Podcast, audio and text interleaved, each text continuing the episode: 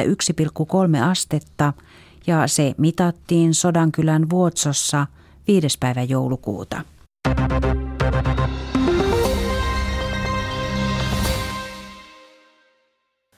Ja liikenteessä tapahtuu.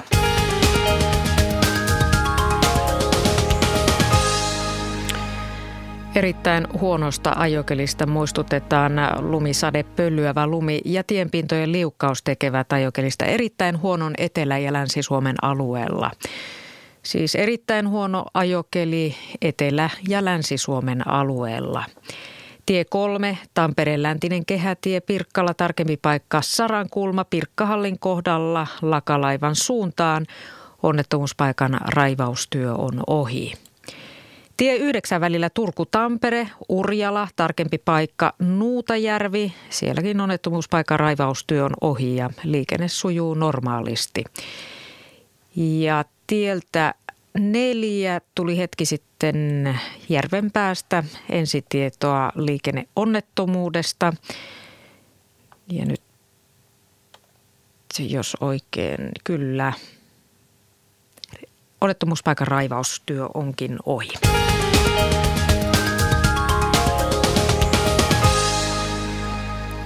Tiedote oli siis aiheeton. Tästä jatkaa stressitön ilta toimittajina Minna Korhonen ja Ari Meriläinen.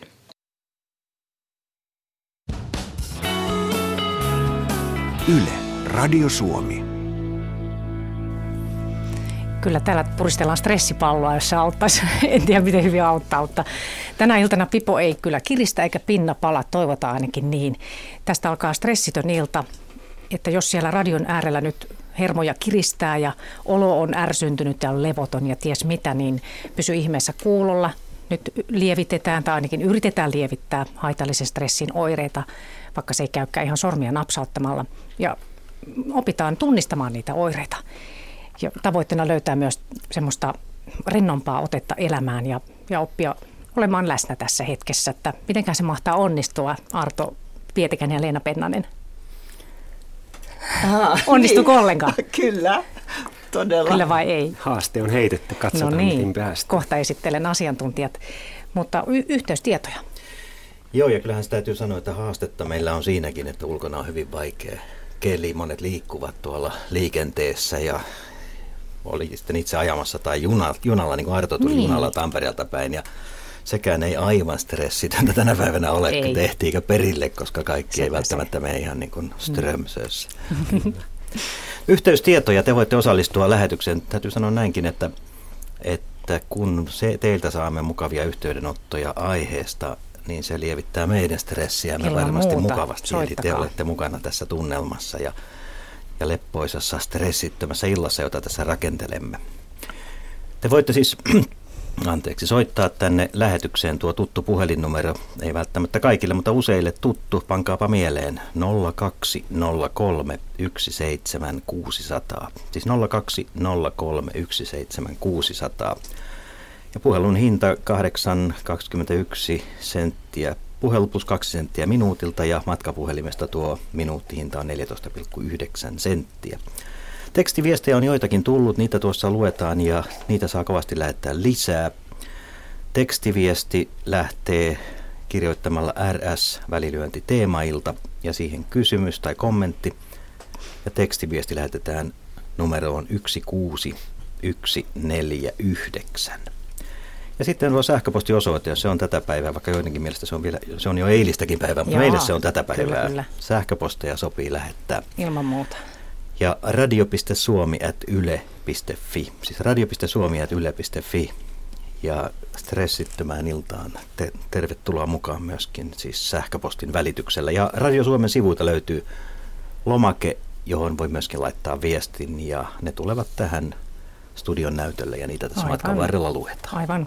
Ja ihan voi istua ihan rauhassa rentona siellä radion äärelläkin, että ei tarvitse osallistua muuta kuin kuunnella. Niin, että ei sitä stressiä tarvitse ottaa. stressiä. Mutta soittakaa silti, ot, ottakaa silti. osaa. Teillä on varmasti on, ajatuksia, jotka meitä, meitäkin elähdyttävät ja muita niin. kuulijoita.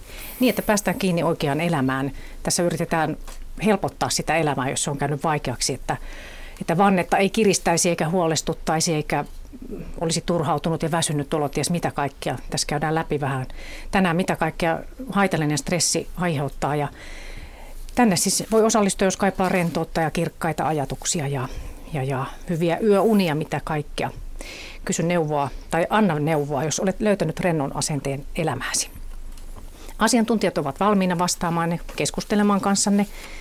Täällä paikalla siis mindfulness-kouluttaja Leena Pennanen, tervetuloa. Kiitos. Olet erikoistunut stressin vähentämiseen vai kuinka? Kyllä, että mä oon kouluttanut nyt kymmenen vuotta Suomessa ihmisiä tähän mindfulness MBSR-menetelmään ja jo toista tuhatta ihmistä ja saanut, ihmiset on todella saanut apua heidän stressihallintakykynsä on lisääntynyt, rentoutumiskyky on kasvanut, että se on mahdollista. Mutta kun sä sanoit, että, että hyviä ajatuksia tänä iltana, mä että ups, no sitä me ei voida sanoa, mitä kullakin tuntee. Tietää. Mutta niin. me voidaan, tuli paineita. Niin. Nyt niin. voidaan kuitenkin uh, kutsua ihmiset olemaan tässä hetkessä ja se alkaa Aivan. siitä. Aivan. Mm. Kyllä näin on asianlaita. Sano vielä, että mitä se mindfulness on. Mindfulness on, um, mä oon kääntänyt se hyväksyvä tietoinen läsnäolo, koska se ohjaa meidät tähän hetkeen, siitä se on se läsnäolo, ja se on tietoisuutta siitä, mitä tässä hetkessä on. Ja hyväksyminen on tosi tärkeä aspekti, että jos se puuttuu, niin silloin se on enemmän vain semmoista kognitiivista tietoisuutta siitä. Hyväksyminen on sitä, että uskaltaa yhden sekunnin ajaksi asettua siihen, mitä on. Ja kun niitä sekunteja tulee pide, enemmän ja enemmän, niin silloin me huomataan, että tämä on ihan okei. Voi huokaista helpotuksesta. Mm, joo. Joo, se ei aina ole ihan helppoa tämäkään, mutta tässä tänään Ei. käydään kyllä varmaan moneen otteeseen tätä läpi. Tervetuloa myöskin psykoterapeutti, psykologi Arto Pietikäinen. Kiitos. Työskentelet myöskin paljon stressin parissa. Minkälaista työtä teet? Työsarka on kahdenlaista, eli työterveyshuollossa on, on hyvin paljon stressaantuneita asiakkaita vastaanotolla ja sitten psykoterapeuttina myöskin kohtaa hyvin paljon stressiä, masennusta, uupumusta ja, ja se on päivittäistä työsarkaa. Mm. Ja se on hyvin vakava paikka, kun se stressi käy niin haitalliseksi, että elämä muuttuu ihan tuskaiseksi.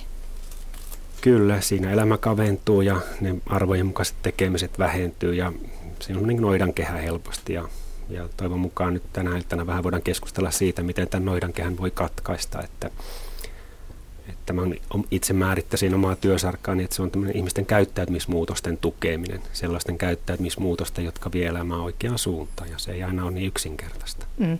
Mutta se on silleen lohdullista, kun mä luin tuon sun kirjan Joustava mieli, miten vapautua stressistä, uupumuksesta ja masennuksen yliotteesta, niin aika konkreettisia keinoja, mitä varmaan ehkä mindfulnessissakin, mm. mutta että se tuntuu, vaikka se ei ole helppo oppia, mutta että semmoisia keinoja on. Kyllä, ja tässä niin kuin yksi osa-alue on juurikin tämä mindfulness yhdistää meitä molempia, että se on yksi työkalu ja käytännön taito, ja tässä on juuri se haaste, että ihmisen niin kuin on mahdollista oppia uusia taitoja, mutta hänen tarvii harjoitella sitä ja hänen tarvii tehdä vähän niin kuin uudella tavalla asioita ja jokainen, jopa, joka opettelee pianonsoittoa, niin ymmärtää, että puhuminen pianonsoitosta nyt ei kovin pitkälle vie, vaan sitä täytyy ryhtyä niitä nuottiin kasvaan soittamaan. Ja Joo. tästä on kyse käyttäytymisterapiassa. Mm. Otetaanko nyt viestiä, mitä on tullut jo? No tuosta voitaisiin ottaa kiinni, kiinni tästä työpaikasta, joka vilahti avauspuheenvuoroissakin. Täällä eräs nimimerkki kirjoittaa, että olen kärsinyt stressistä ja masennuksesta monta vuotta. Syytin pitkään itseäni, kävin terapiassa, aloitin lääkityksen. Lopulta tajusin, että syynä on nykyinen työtilanne. On ihanat työkaverit, mutta muuten työpaikan tilanne on ahdistava. Koko ajan muutoksia ja joutuu toimimaan oman ammattietiikan vastaisesti. Laatua muka tehdään, mutta oikeasti kulissien takana sammutellaan pahimpia tulipaloja. Koko työ tuntuu ihan turhalta, mikään ei enää motivoi. Samaan aikaan toiset ovat ilman työtä. Kauhea syyllisyys siitäkin, että kehtaan olla tyytymätön, kun kerta on töitä. Tässä oli aika painavaa puhetta ja Oli, kyllä. varmasti hyvin iso ongelma on juuri se, että et, et työpaikalla on asioita, joihin itse ei voi. Me puhuttiin nyt mindfulness ja näin voidaan jot, jota johonkin vaikuttaa, mutta Arto varmaan näin on, että nämä työpaikan ongelmat ovat monta kertaa ihan valtavan suuri vuori tässä, tässä asiassa. Kyllä, ja silloin tullaan juurikin sen, siihen kysymykseen, että oppia erottamaan niitä asioita, joihin voi vaikuttaa, joita voi muuttaa. Mm. Ja sitten on toisaalta paljon sellaista, mitä ei voi muuttaa. Ja se kaipaisikin enemmänkin sitten sitten kohtaamista sellaisenaan kuin se on, eli epämiellyttävät ajatukset, tunteet, tunteet esimerkiksi, mutta kyllähän tässä niin kuin, kun työtilanteesta nyt tuli heti puhe, että ne on, ne on isoja stressin lähteitä nämä työhön liittyvät epäkohdat, mutta myöskin mielekkyyden ja palkitsevuuden lähde on samalla tämä työ, jos se on arvojen mukaista ja mielekästä, mutta ihan lyhyesti tässä vaiheessa kommentoisin tätä, tätä kysymystä, että, että, että se tosiaan itsen syytteleminen on kaikkein niin kuin huonointa, mitä voi tehdä. Se ei yleensäkään vie mihinkään suuntaan, mutta niin yleensä ihmiset tekevät, syyllistävät helposti itseään ja, ja kuoppa syvenee, mihin ne on tippuneet, masennus tai stressikuoppa. Mutta tosiaan toisaalta sitten niin työtilannettakaan ei ole kovin helppo muuttaa, että siinä joutuu ihminen miettimään, että miten mä pystyn elämään tämän työn ja tämän työtilanteen kanssa, josta puuttuu juuri nyt se mielekkyys ja motivaatio, jos en pysty tekemään muutosta kerta, mutta kyllä muutosta aina kannustetaan miettimään, että mitä voisi muuttaa niissä olosuhteissa. Mm. Niin joku, jossain tulee raja siinä joustamisessakin. Kyllä, että kyllä. Tässä Kiinni. Mä, mä niin Leena sanoi, teki mieli kysyä juuri sitä, että puhuit juuri sitä hyväksymisestä, niin, tai... mihin Artokin viittasi, että mm. hyväksyy itsensä, minä en ole ongelmien lähde, ongelmien aiheuttaja ja hyväksyn hetken tämän, tämän tilanteen, missä itse nyt olen ja itseni ehkä puutteellisenakin. Äh, joo, ja mä lisäisin siihen vielä niin, että mm, toi on hirveän, tuossa on hirveän monta asiaa, niin kuin, mm, niin, kuin, niin, oli. niin kuin sä sanoit, mutta, mutta mulle nousi siitä niin, äh, semmoinen asia tähän hetkeen, että voidaan kehittää sitä kykyä, niin että meillä löytyy sitä voimaa myös vaikuttaa siihen, mitä ulkopuolella tapahtuu. Ja ja se vaatii sitä harjoittamista, mihin Arto viittasi. Ja kun mä opetan ja ohjaan ihmisiä tähän mindfulness-metodiin, niin me otetaan hetki, sanotaan puoli tuntia meditoidaan mindfulness-meditaatiossa. Ja siinä me kehitetään kyky olla sen hetken kanssa, mitä on.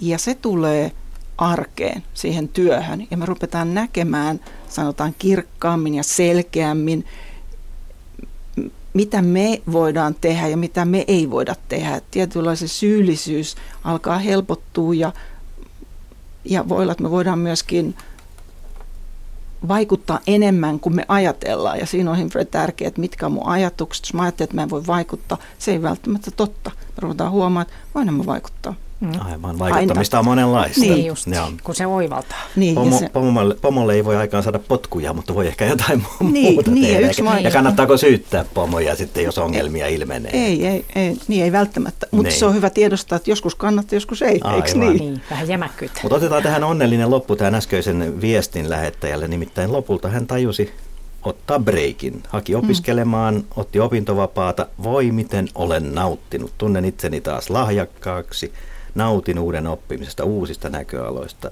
Mikä masennus, mikä ahdistus, mikä stressi.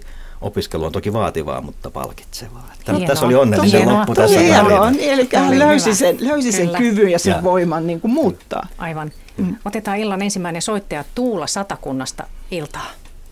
No hyvää iltaa. Oletko sinä oppinut ottamaan rennosti? No joo, jollakin tasolla oppinut ottamaan rennosti jo toi kuulosti kauan tutulta, mitä äsken oli, että kun syventyi itteensä ja rauhoittui, niin näki uudenlaisia niin kuin vaihtoehtoja elämälle. Mm-hmm. Ja tota, mä oon aika pahan burnoutin käynyt aikoinaan läpi ja tota, tehnyt paljon töitä. Ja sitten tota, oikeastaan elämänmuutos lähti tämmöisestä itsensä niin huomioon ottamisesta, ravinnon ja liikunnan ottamisesta elämään eri lailla ja oppi keskittyä itteensä, niin sitten oppi näkee, että on vaihtoehtoja sille työlle. Joo. Ja miten elää oma elämänsä. Miten tämä kaikki tämä muutos tapahtui? No, mä jäin työstä ja burnoutilla takia sairaslomalle, enkä pystynyt sinne palaamaan takaisin. Ja toi, sitten mä vaan ajauduin tämmöiseen ravintoluennolle, missä naksahti, naksahti päästä, että pitäisi pitää itsestään parempaa huolta. Ja aika pitkä ajatusmaailma siitä kyllä käytiin sitten läpi, että mitä haluaa elämässä ja mitä vaihtoehtoja on. Että on muutakin kuin painaa sitä työtä, mistä ei niin pitänyt. Miten kauan sulla kesti sitten, että sä löysit tämmöisen vähän rennomman otteen kaikkeen? No se on vieläkin varmasti prosessi kesken, mutta tota, kyllä siihen meni pari vuotta.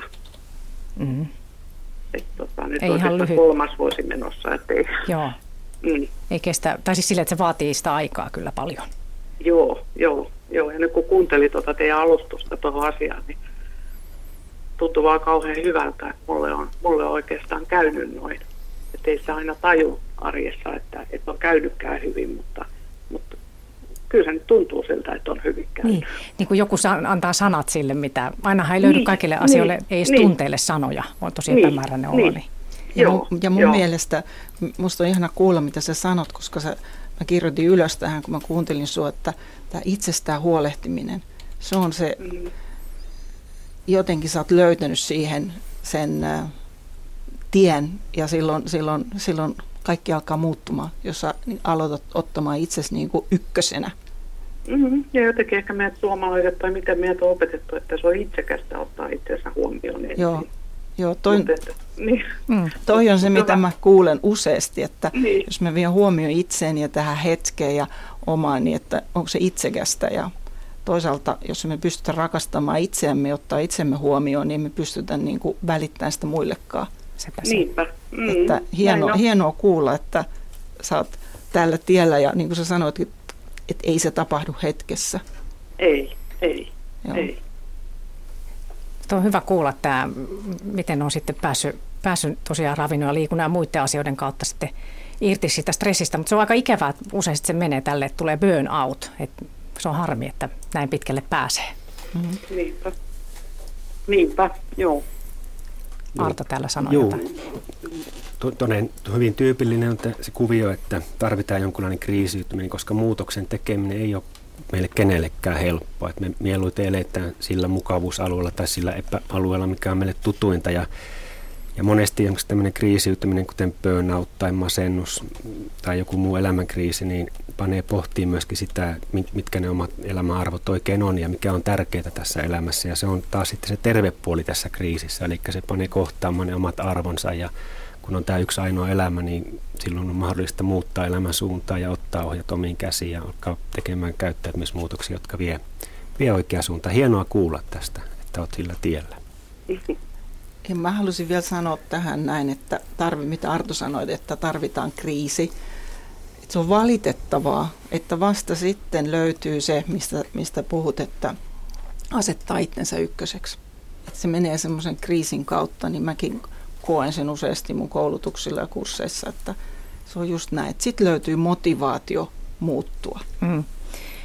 Mä kysyn vielä Tuula, että, että minkälaista elämää sä nyt siis elät, että minkälaisia ihmisiä sun ympärilläsi on ja muuta? No perhe tietysti on, on, tai onneksi on säilynyt ja ystäväpiiri on jonkun verran muuttunut. Ja varmaan osa, osa ystävistä ihmettelee, mitä mulle on tapahtunut. Että et aika paljon ajattelee erilaisia asioista kuin ennen. Mutta eh, mä teen edelleen töitä paljon, mutta mulla on uusi työ. Ja mä koen sen hirveän mielekkäänä ja semmoinen työ, mitä mä en olisi ikinä uskonut, että mä teen. Että toi paljon on muuttunut, mutta mä oon oikein tyytyväinen tällä hetkellä.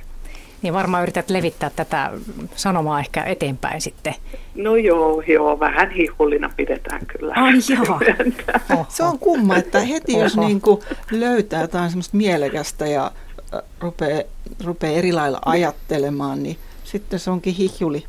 Niin, No joo, no joo. se on semmoista. Mm. Mutta se on vähän sitten, kun aika on kypsä, niin jokainen ymmärtää sen.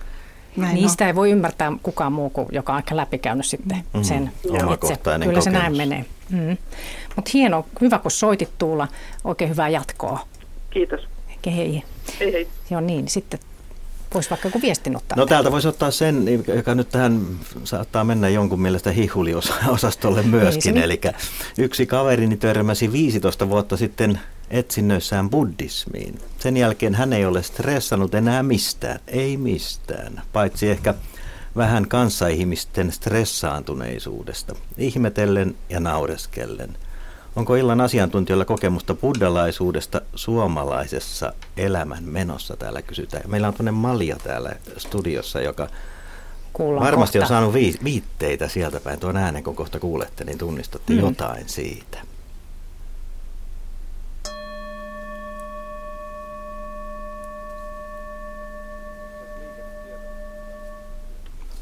Hieno ääni.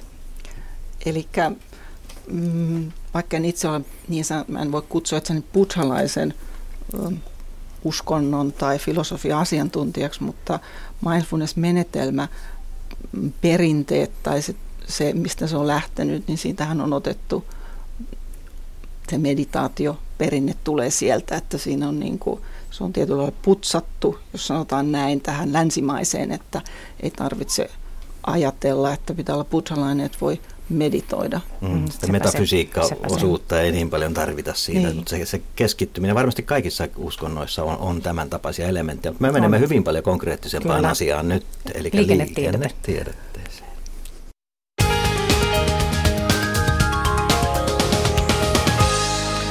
Kyllä liikenteessä tapahtuu tie 9 välillä Tampere-Jyväskylä, tarkempi paikka välillä Karkuvuoren tunneli, Tampere-Lakalaivan liittymä ensitietoa liikenneonnettomuudesta. Liikenne saattaa ruuhkautua. Siis tie 9 välillä Tampere-Jyväskylä, tarkempi paikka välillä Karkuvuoren tunneli, Tampere-Lakalaivan liittymä ensitietoa liikenneonnettomuudesta. Liikenne saattaa ruuhkautua. Sitten tie kahdeksan välillä Turku-Pori, noin 54 kilometriä ennen Poria, tarkempi paikka välillä Rauman eteläinen liittymä Koilahden tienhaara. Myös siellä onnettomuuspaikan pelastus- ja raivaustyöt käynnissä. Yksi ajokaista on suljettu liikenteeltä. Pelastuslaitos on paikalla ohjaamassa liikennettä. Siis tie kahdeksan välillä Turku-Pori. Välillä Rauman eteläinen liittymä Koilahden tienhaara. Onnettomuuspaikan pelastus- ja raivaustyöt käynnissä. Yksi ajokaista on suljettu liikenteeltä ja pelastuslaitos ohjaa liikennettä. Tie 12 välillä Lahti-Kouvola, Iitti, noin 27 kilometriä ennen Kouvolaa. Tarkempi paikka välillä Mankala, Jokue, Marjokangas. Siellä on sattunut onnettomuus, jossa on mukana raskas ajoneuvo. Ja tuo raskaan ajoneuvon nostotyö on käynnissä. Tie on ajoittain suljettu liikenteeltä paikalla on liikenteen ohjaus. Siis tie 12 välillä Lahti-Kouvola, Iitti noin 27 kilometriä ennen Kouvolaa. Tarkempi paikka välillä Mankala, Jokue, Marjokangas. Siellä on sattunut onnettomuus, jossa on mukana raskas ajoneuvo. Tuon raskaan ajoneuvon nostotyö parhaillaan käynnissä ja tie on ajoittain suljettu liikenteeltä. Paikalla on liikenteen ohjaus.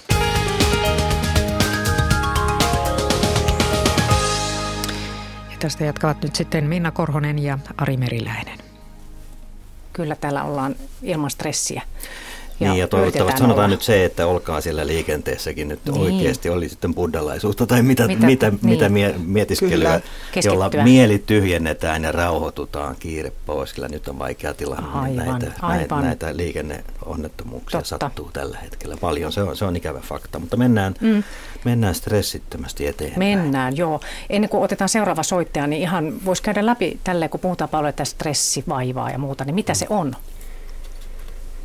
Joo, voisi lyhyesti määrittää niin, että meidän kaikkien elämään kuuluu stressi ja se on osa sitä matkaa, joka me täällä tehdään ja, ja se on ihan, kun se on luonnollinen kumppani, niin sitten tulee siitä seuraava kysymys, että, että miten me kohdataan stressiä ja miten ne kehon tuntemukset ja ajatukset ja käyttäytymismuutokset, mitkä liittyy stressiin, miten me tunnistetaan niitä ja osataan ottaa huomioon niiden hälytyskellon viesti, että ehkä meillä on liian kiireinen, hektinen tilanne menossa, että ikään kuin nekin on meidän liittolaisia, keho on meidän viisas kumppani, se voi kertoa meille, että nyt olisi tarvetta hidastaa hiukan elämää. Eli tämä stressi kuuluu elämään, sitä ei voi poistaa siitä, mutta joskus me aletaan kamppailla stressin kanssa käyttää semmoisia stressinhallintakeinoja, jotka itse asiassa vie huonompaan suuntaan pitkällä aikaa. Tämä on hyvin yleistä ja siitä voitaisiin kohta keskustella vähän Siitä lisää. keskustellaan, että kaivetaan kuoppaa itselleen Joo.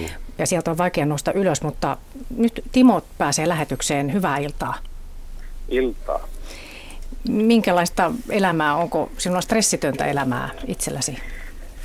No joo, kyllä se joskus, joskus oli stressitön se elämä, mutta tota, nyt on viimeiset kahdeksan, yhdeksän vuotta ollut kyllä sen verran sen verran pahaa aikana ja niin yhteiskunnallisestikin ottaen, että tota, yrittäjänä ja toimitusjohtajana ja e, yrityksen pyörittäjänä niin, tai yritysten pyörittäjänä, niin ei tässä oikein stressittömäksi voi sanoa elämänmallia. No harmi. Mm. Joo, mutta sitä mä lähinnä, niin stressiähän täytyy olla ihmisessä tietenkin, ja niin mulle sanoo työterveyslääkäri, kun mittailtiin verenpainetta, että näyttää tota verenpainetta olevan, johon totesi, että jos ei sitä olisi, niin tässä ei istus. Että tuota, kyllähän sitä tietenkin täytyy vähän sen olla sitä stressiä, jos jonkinlaista, mutta niin työelämässä mä näkisin, että kun nyt on näin kovat ajat niin sanotusti yhteiskunnallisesti puoli ja toisin sekä työnantajilla että työntekijöillä ja, ja kaikin, kaikin puolin taloudessa ja vähän vakavaa kaikin puolin, niin pitäisi pystyä tukemaan toisiamme eh, niin vapaasti monilta puolilta, että ei sitten kaivaisi, jos joku kaivaa kuoppaa itselleen, niin ei ainakaan kaivettaisi kavereille kuoppaa, se jos mikä voisi olla tosi, tosi huono homma. Kyllä. Oletko Timo itse tällaisen pienemmän yrityksen pienemmän, pien, pienen yrittäjä vai keskisuuri vai kuinka voisi luonnehtia omaa tilannetta? No tämä on, meillä on niin pienyrityksiä, meillä on kaikkiaan 12 yritystä tässä ja tuota, kuitenkin semmoinen kaiken kaikkiaan 70 ihmistä työllistyy työllistyy niin, niin keskisuuren niin puolelle kautta. menee vissiin sitten. Ja... Niukin nauki, mutta tämä on niin jakautunut sillä, että meitä on useampi yritys ja, ja, ja ei kaikki ole yhdessä yrityksestä. Pienyrityksiä käytännössä katsoen, vaikka samalla toimialalla kylläkin toimitaan. Kysyin tätä nimenomaan sen vuoksi, että oli hauska kuulla omia ajatuksiasi ja uskoisin, että nimenomaan pienissä ja keskisuurissa yrityksissä ikään kuin koetaan helposti, että ei ole varaa tai aikaa tai ei kiinnitetä huomiota siihen hyvinvointiin riittävän paljon tai anneta sille erityisesti tilaa tai aikaa. Miltä tämä kuulostaa sinun näkökulmastasi? Joo, se on, mä olen huomannut ihan sama asia, että se on ikävä kyllä juuri näin, että ei, anneta, ei ole varaa tai, tai puhutaan ainakin silleen tai tunnetaan se. Mm, ja koetaan se ikään kuin se olisi kulut, ikään kuin se aiheuttaisi kuluja tai hidastaisi Juu. tai näin, joka ei välttämättä ilmeisestikään ollenkaan pidä paikkaa. No se ei pidä paikkansa suoranaisesti äh, ainakaan siten, että jos lähdetään miettimään sitä, että niin sanotusti että ressit hitto, että työtä vaan painetaan lujasti, niin kyllä se siitä lähtee, että se on niin nykyajan hömppää se ressi, niin siitä kun ihminen vakavasti sairastuu, niin eh, tulee ihan korvaamaton vahinko, niin jos ajatellaan eh, yrityksen kannalta, että tämmöinen joku osaava ydinhenkilö eh, sairastuu johonkin tämmöiseen stressin aiheuttamaan johonkin masennukseen tai uupumukseen, niin, niin saattaa olla vuosien pätkään, ennen kuin siihen vastaavaan tehtävään löydetään yhtä yhtä hyvä ja osaava kaveri tilalle, puhumattakaan, että ehtisi kasvaa talon sisältä joku osaaja, osaaja semmoiset. Siinä mielessä tämmöisen niin kuin stressittömän työyhteisön puolesta liputtaisin, että se on niin kaikkien etu, jos sitä ei sitä stressiasiaa veettäisi niin tiukalle, että joutuu sitten sairauslomakierteeseen ihmiset. Että... Se, on, se on joskus sille, että sitä tottuu siihen olotilaan ehkä, että sit sitä tuleekin se vaikea tiukka paikka, että liian myöhään tajuaa. Joo, tätä, tämä on niinkö, se on juuri näin ja, ja, ja itessäni tunnen kyllä sillä, että kun puoliso on, puoliso on sairastunut tai sairastunut tota, tuommoisen keskivaikeeseen tai keskileppoon masennukseen tai työstä uupumukseen, niin, niin tuota, sitten niin itse vähän sillä on ollut huolissaankin tästä, että mitenköhän pitkään tätä jaksaa ennen kuin tässä itse uuvahtaa, mutta ei tässä niin kuin, auta itkupunat silmäkkään, että pakkohan se on tehdä hommat. Että siinä mielessä on niin veikeitä menoa tämä maailma. Aika, aika hankalaa on kyllä. Mm. Mä hei kysyisin sinulta Timo, kun sä puhuit noin hyvin, että, että se olisi hyvä, jos firmat investois äh, tähän, että ihmiset vois hyvin, niin miten, mm. miten sun yrityksissä? No, en mä oikeastaan osaa sanoa, että on, onko me investoitu hyvin tai tai huonosti siihen eh, työ, työssä hyvinvointiin, että ollaan kyllä pyritty huomioimaan työntekijöiden tarpeita ja, ja pyritty huomioimaan niin kuin, ihmiset päätöksenteossa, mutta nyt kyllä on menossa semmoinen aika, että ei ole ylimääräistä yhtään niin sanotusti PK-sektorin pienissä yrityksissä semmoiseen eh, esimerkiksi, että pystyttäisiin järjestämään vaikka jotain tapahtumaa, että mentäisiin äh, niin tykytoiminta, että sehän ei tykytoiminta välttämättä aina ole liikuntaa pelkkää tai lenkillä mm, käymistä. Niin, että se on sitä mm. henkistäkin hyvinvointia. Niin näistä on kyllä nyt tällä hetkellä niin tämmöiseen rahan pistäminen, niin se on kyllä todella kova juttu, että joka 12 päivä tulee alvi ja sitten TA-maksut sun muut, että sinne on pakko löytyä se raha, että se ei, verottaja ei oikeastaan, niin kuin, ja verottaja edustaa, niin se ei oikeastaan kattele kauaa suopesti, jos sinä aina sanoo, että no tässä kyllä pikkusen otettiin henkilöstöä huomioon parilla tonnilla, niin se ei paljon jeesaa. Niin, vaikka se olisi Jeesa. äärimmäisen tärkeää. Niin, se siis, on... niin.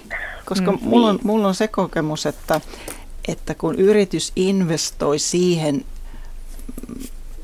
siihen että, että, että työntekijät alkaa voida hyvin, niin myös tuottavuus kasvaa. Juu, että sitä kyllä. kautta se taas se, se, se raha, minkä sä investoit, niin se tuo monin verroin tuottavuudessa ja, ja hyvinvoinnissa sen takaisin. Kyllä. Että niin kuin sä itse sanoit, että, että, että jos me menetetään joku työntekijä, hyvä työntekijä, niin se voi maksaa, se maksaa niin, kuin niin paljon enemmän kuin se, että investoi siihen, että järjestää koulutusta, kursseja. Aivan. Ja mun mielestä niin kuin, että se ei ole niin kuin yksi päivä. Yksi päivä voi olla vain inspiraation lähde, mutta se pitää olla, mun Joo. mielestä se pitäisi olla sellainen pidempi se on, prosessi. Se on sellainen niin kuin kiitos myöskin siitä, niin. että tekee sitä työtä. Onko Artolla Joo. mitään? Joo, kyllähän se juuri näin se pitäisi olla se prosessi, että se olisi, se olisi molemminpuolinen, se olisi, se olisi esimiehille, alaisilta tulisi aina sitä kiitosta myös – kun monestihan esimiestehtävät ovat kohtuu kiittämättömiä tehtäviä. Mm, ne kyllä. ei ole oikein semmoisia, sanotaanko, että aina olisi se, niin se paras palaute annettavana. Ja, ja sitten tietysti esimiehen ja, ja, ja omistajan ja yrityksen, yrityksen edustajan tehtävänä olisi muistaa huomioida sitä äh, ahertavaa muurahaista siellä, äh, tai mm. mikä onkaan tämä ahkera toimija siellä, joka painaa siellä alhaalla kovasti töitä ja tekee niin sen, se mahdollistaa se työntekijä niin monta seikkaa, että sitä ei moni hoksaa ajatellakaan, varsinkaan jos lähdetään tämmöiseen vastakkainasettelun maailmaan, että se on niin kuin, sitä, sitä ei, se ei ole varmastikaan, se ei ole kenenkään etu, että ruvetaan vaan sitä omaa juttua vetämään niin kuin ravihevonen laput silmillä vain se oma asia edessä, että se ei ole, se ei todellakaan ole kenenkään etu ja justiin tässä jaksamismaailmassa ja työterveysmaailmassa, niin sehän on ihan mahdoton tilanne, jos se siihen menee. Mm. Ja nyt meidän pitäisi varmistaa, Timo, että sinäkin jaksat, eikö niin? Stressi, mm. Miten niin, saataisiin Timolta stressi pois? Niin. Olisiko tässä Onko mahdollisuuksia? konsteja? Tuossa tuli aika hyvää vinkkiä nyt työntekijöille, että esimiehenkin kehuminen saattaisi olla ihan hyvä. Hyvä vinkki. Niin, ky- Saati työmyyrien. niin. Molemmin päin, molemmin päin. molemmin päin, molemmin päin. Päästetään Arto ääneen vihdoin. niin, aivan. Kiitos vaan kommenteista. Ja tekisi mieli kysyäkin, että mitkä on ne omat hyvät stressihallintakeinot tai vastapainot ja palautumista tukevat asiat työlle, kun tietää, että yrittäjänkin työ on aika, aika raskasta ja raadollista. Niin, tässä nyt on ollut tietysti kaikki semmoiset perinteiset keinot käytössä, eli Eli keskinäinen niin tuttujen kesken on keskusteltu asioista asioita oikeilla nimillä siis kymmeniä vuosia jo. Ja, ja sitten keskenään purettu toistemme huolia ja autettu toisiamme. Mutta niin jokainen näkee ikkunasta ulos katsoessa, niin, niin erinomainen hyvä, hyvä keinohan on lumityöt. Että ei tule työ mieleen, vaan työttelee sitä. Luovaa työtä. Totta, varmasti, varmasti. Siinä ei kerki muuta ajatella kuin sitä lunta. vaan töihin, niin. niin. Kyllä. Että kyllähän se liikkuminen ja sitä kautta kaikkien tämmöisten niin verenpaineen laskemiset ja muut, niin se, kyllähän niillä on niin selkeä juttu, että ajatukset pitää vaan katkaista kerta kaikkiaan hetkeksi, hetkeksi edes. Eikä sen tarvitse nyt olla tietenkään viikkojen mittainen loma.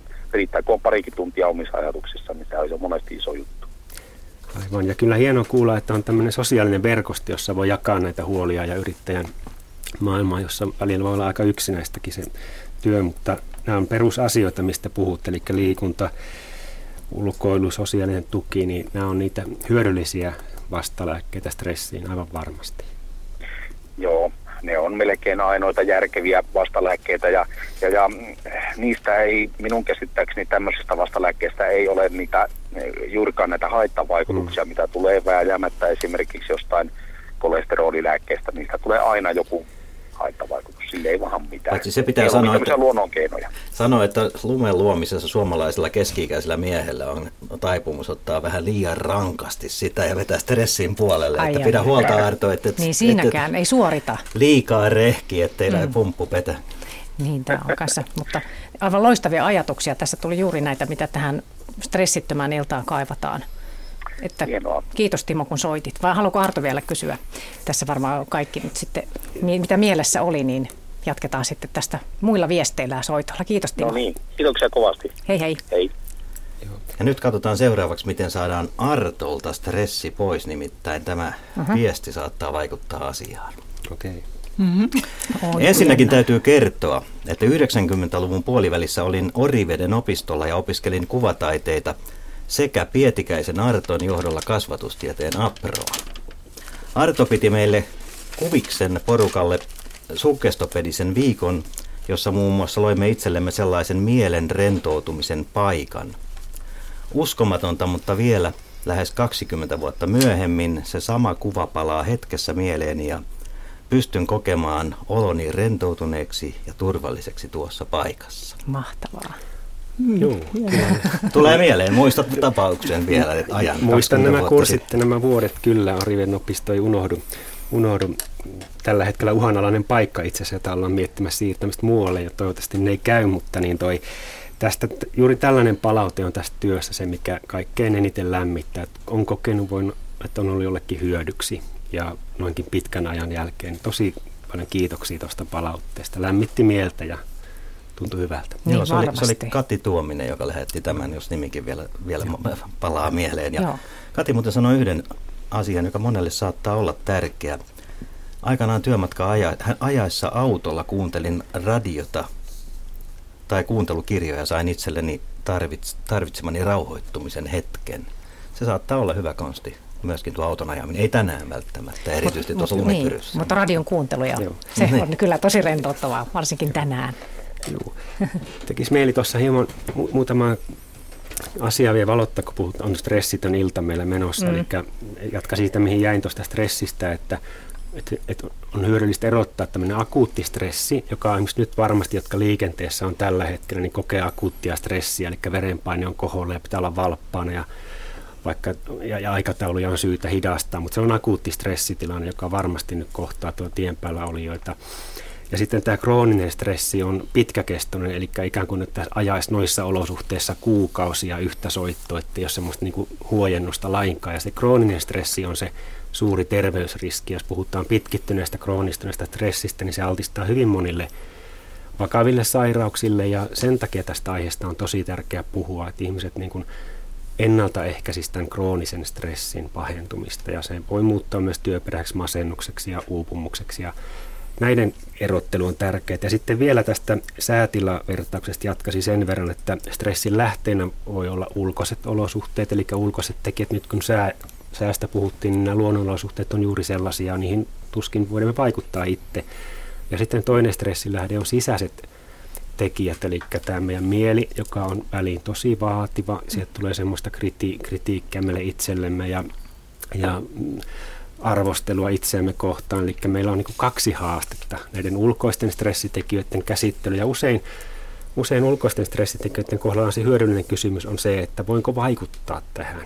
Eli jos radiosta tulee huonoa ohjelmaa, niin, niin. vaan panna sen hiljemmalle tai Sepä kiinni, se. mutta jos mieli syöttää mm. huonoa ohjelmaa, eli arvostelee, syyllistää, moittii, niin sitä radiota ei saakaan kiinni. Et siihen tarvitaan Aivan. vähän erilaisia keinoja. Joo, mutta tuli mieleen tämmöinen lause vaan, mitä ilmeisesti muistaakseni sun kirjas, että eivät asiat sinänsä ole stressaavia, vaan miten tulkitsemme niitä. Ö, mm.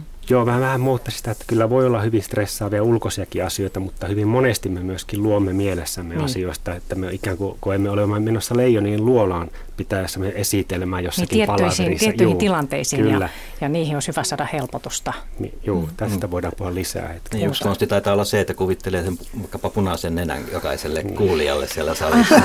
ai, ai, ai, tai, tai että ne on alasti. joo, tässä on viikon vinkit. niin, just. Huomattavasti helpommin sinne menee. Mutta mindfulnessissa varmaan myös tätä, että voi muuttaa sitä just sitä ehkä semmoista, tietyn, tietyn ajatuksen, mikä aina stressaa tai tilanne, niin ehkä siinäkin voisi. Tai mä sanoisin, että voi muuttaa vaan. Tai tilanteen niin kuin rentoon. Tai rentoon. mistä Arto puhui tästä niin kuin mielen, tästä omasta kriittisyydestä Kyllä. ja ja mä en ole tarpeeksi hyvä ja tämä jatkuva se arvostelu, hyväksyminen. Joka, joka pysyy niin kuin yllä, niin kuin mm. sä sanoit, että et, et mindfulnessin avulla me voidaan vaikuttaa suoraan siihen. Ja Kyllä. me istahdetaan hetkeksi tai aloitetaan hetkeksi, meditoidaan ja ruvetaan tutustumaan siihen meidän mieleen. Että se hyväksyminen on sitä, sitä että me asettaudutaan siihen ja ruvetaan todella huomaamaan, että vau, wow, tällaista kaikkea mun pyörii päässä. Tälleen mä arvotan tätä hetkeä. Ja siihen tulee väljyyttä ja se alkaa helpottaa, kun huomataan, että me ei ollakaan sama kuin meidän ajatukset. Me ei ollakaan tämä arvottava mieli. Ja silloin, silloin lähtee tapahtuu jotain. Mutta se vaatii harjoittelua, mistä me ollaan mm. puhuttu tässä. Anttokin sanonut, että se ei tapahdu ajatuksen tasolla niin, että mä ajattelen, että tämä olisi parempi, vaan se tapahtuu siihen kehon mieli, sä asetut siihen. Mm, kokonaisuudessaan. Mm. Sitten seuraava soittaja, Jussi, hyvää iltaa. Iltaa. Mitä haluaisit kertoa tämän meidän teemaamme liittyen? Tota, tässä on joutunut seuraamaan on tämmöinen pienyrittäjä ja tota, totta kai tässä systeemissä mukana ja sitten tota, toimii alihankki, alihankkijana, eli alihankkijan tekijänä useimmille yrityksille, niin tota, tässä on joutunut sitten seuraamaan nämä nousukaudet ja laskukaudet ja esimerkiksi viime vuonna niin mulle tuli 5000 työtuntia vuoden aikana pajalla, eikä ressannut yhtään. Mm-hmm. No nyt tänä vuonna työt on laskenut ja tota, nyt on taas sitten niin päin, että näyttää siltä, että miten ensi vuonna, että onkohan yritystoimintaa ollenkaan ja nyt mennään tulla ressi. Mutta tota, se, mikä on huomannut, niin meillä ihmisillä on semmoinen jännä piirre tullut tänä päivänä. Me ei varmaan välttämättä sitä itse huomata, niin me ollaan tässä systeemissä tässä niin kuin markkinataloudessa oikeastaan varmaan sataprosenttisesti jokainen mukana. Ja tota, sitten kun me puhutaan siitä, että, että me vaaditaan ja työpanos tota, on aina vaan, pitää olla isompi ja isompi, niin eihän meidän ole pakko sitä työpanosta nostaa, eikä meidän tarvitse tätä töitä viedä kotiin, eikä, eikä tota stressata niillä töillä. Mutta minkä takia me tehdään näin? Joo, mm, siinä on ristiriitaa kerraksi. Näin no, koska se niin, on siis automaatio, joka jää päälle. Niin, eli niin, minkä takia se jää? Me ollaan tässä systeemissä mukana, emme haluta tästä irti. Mm-hmm. Niin kuin siinä joku yrittäjä sanoi, että tota, hänen oli niin kuin puoliso sairastunut, niin luulisi, että siinä vaiheessa jo niin tuota hyppää kelkasta pois, mutta ei, kun hänkin sanoi, että hänen on pakko tehdä ne työt. Kuka pakottaa? Tämä onkin perustavaa laatua oleva kysymys. Niin, mm-hmm. se on tota, se on varmaan semmoinen juttu, että se pakottaja löytyy just sieltä niin kuin korvien välistä. Mm. Se, mm-hmm. Me itse ollaan tässä systeemissä. Mä otan semmoisen esimerkin. Mennään tota, alkoholikeskusteluun. Et mitä pahaa tota, alkoholi aiheuttaa, nämä rattiopumukset ja perheriidat ja kaikki tämmöiset. Ja meillä on hirveän hyviä ideoita, että ne pitäisi poistaa. Ja tota, jos otetaankin semmoinen idea, että poistetaan koko alkoholi, että Suomi on alkoholivapaa vyöhyke, mm-hmm. niin kuinka moni teistä on oikeasti valmis siihen? Vai tuleeko semmoinen, että no kyllä niin kuin mulla pitää olla oikeus joskus ruuan kanssa ottaa lasi viiniä ja näin ja näin. Eli ei me oikeasti haluta siitä systeemistä pois. Niin meitä pyörittää markkinatalous. Joo. Kiito, kiitoksia mielenkiintoisista ajatuksista ja mä haluaisin kommentoida, vähän heittää tämmöisen haasteen ja jatkaa tuosta, mistä puhuitkin, että mitä pakkoja meillä pohjimmiltaan elämässä on. Ja joku on sanonut niin, että meillä on kaksi pakkoa, jota me emme voi väistää. Se, että me kaikki kuolemme joskus ja sitten toinen, että meidän on tehtävä valintoja. Että me ei voida väistää valintoja. Ja se on, se on toinen, jota, joka niin kuin tuodaan esiin. Mutta sitten mä jatkaisin vielä tuo alkoholiasiasta, niin kun puhutaan näistä stressinhallintakeinoista ja lääkkeistä, jolla tavoin me pyrimme eroon epämiellyttävistä tuntemuksista ja jännityksestä lihaksissa, kehossa, mielessä, niin yksi niistä yleisimmistä on juurikin alkoholi, joka on, on vähän hankala, niin kuin tiedämme, että se, se vie, kun sille antaa pikkusormen, niin se vie helposti koko miehen. Niin, sekin voi olla jollekin sellainen lievittäjä. mm. todellisuuden niin. pakoa. Sillä lääkitään hyvin paljon mm. pahaa oloa ja se on surullista, koska se kääntyy sitten kehäksi, joka mm. vaan pahentaa sitä mm. oloa pitemmän päälle. Sitähän sanotaan pahenee. alkoholin kanssa se hyvän olon tunne, se tietynlainen nousuhumala, jota ehkä eniten tavoitellaan päihteillä ylipäätänsä. Mm. Se kestää sen tunnin kaksi tai jotain sinne päin. Sen jälkeen ollaankin jo ihan toisessa tilanteessa ja jos juominen jatkuu, niin sitten ollaan vielä pahemmassa tilanteessa ja lääkkeet päälle, niin, niin se, mm. se ei kyllä pitkälle johda. Mutta mä vielä tuossa, kun Jussi sanoi just sitä, että, että mikä pakko meidän on tehdä. Mä, mä en tiedä, tässä Artokin puhui näistä arvoista, että pitäisi sitten kirkastaa ne arvot ja toimia sen mukaan. Mutta ei ole helppo juttu sekään. Niin ja yleensä tota, siis mi, mitä arvoja ihmisellä on täällä, että kun me eletään ja meillä on tota, niin sanotusti elatus, eli meillä on leipä ja sitten meillä on se lämmin paikka, mistä me vie, niin mikä on niin kuin ihmiselle, siis mistä tulee semmoinen pakote, että on joku arvo? Mm-hmm. Siis mikä, mikä se arvo on? Siis tänä päivänä suurin osa arvoista, niin se on arvottomuutta. Siis se on täysin, niin kuin, niin kuin mä sanoin tuossa justiin, että, että jos me haluttaisiin tota, tämmöinen alkoholi huumevapaa niin kuin maa, niin tota, sitten, sitten tota, ihan koulutetut ihmiset niin tuota, tänä päivänä puolustelee, että, että tota, joku tämmöinen, mikä se nyt on se, kun nämä pössyttelee, että se on paljon terveellisempää kuin joku keskiolut, eli Eli tota, eihän, siis jos tämä on, niin nämä arvot on tämmöisiä, niin tämähän on täysin arvottomuutta tämä tämän päivän elämä. Arto vastaa nyt tässä lyhyesti ennen kuin mennään merisäähän. Joo, okay. hy- hyvä teema nousi nyt esiin, eli arvojen mukainen mielekäs elämä, jolla on merkitystä. Ja usein on ikävä kyllä niin, että nämä lääkityskeinot ei ole arvojen mukaista elämää, vaan on päinvastoin välttelyä ja kontrollia. Yritetään päästä eroon pahasta olosta ja se vie elämää vaan huonompaan suuntaan, mutta tauon jälkeen toivottavasti arvoista voidaan puhua lisää. Ilman muuta puhutaan. Kiitos, kiitos Jussi soitosta. Joo, kiitos. Oikein hyviä ajatuksia. Näistä arvoista ihan lyhyesti vielä tämä meidän ensimmäinen viestinlähettäjä suosittelee kaikille irtiottoa työstä, jonka hän itse teki opiskelun muodossa – jos työ aiheuttaa stressiä. Alussa pelotti, että miten pärjää rahallisesti, mutta hyvin on pärjätty, vaikka mieskin on tällä hetkellä lomautettuna. Hyvän olon tunne korvaa sen, ettei voi törsätä niin, sen, ettei voi törsätä niin kuin ennen. Tästä on ihan hyvä jatkaa. Kuunnellaan ensin merisää ja sitten puhutaan arvoista ja myöskin vähän semmoista rohkeudesta, miten niitä arvoja voi toteuttaa.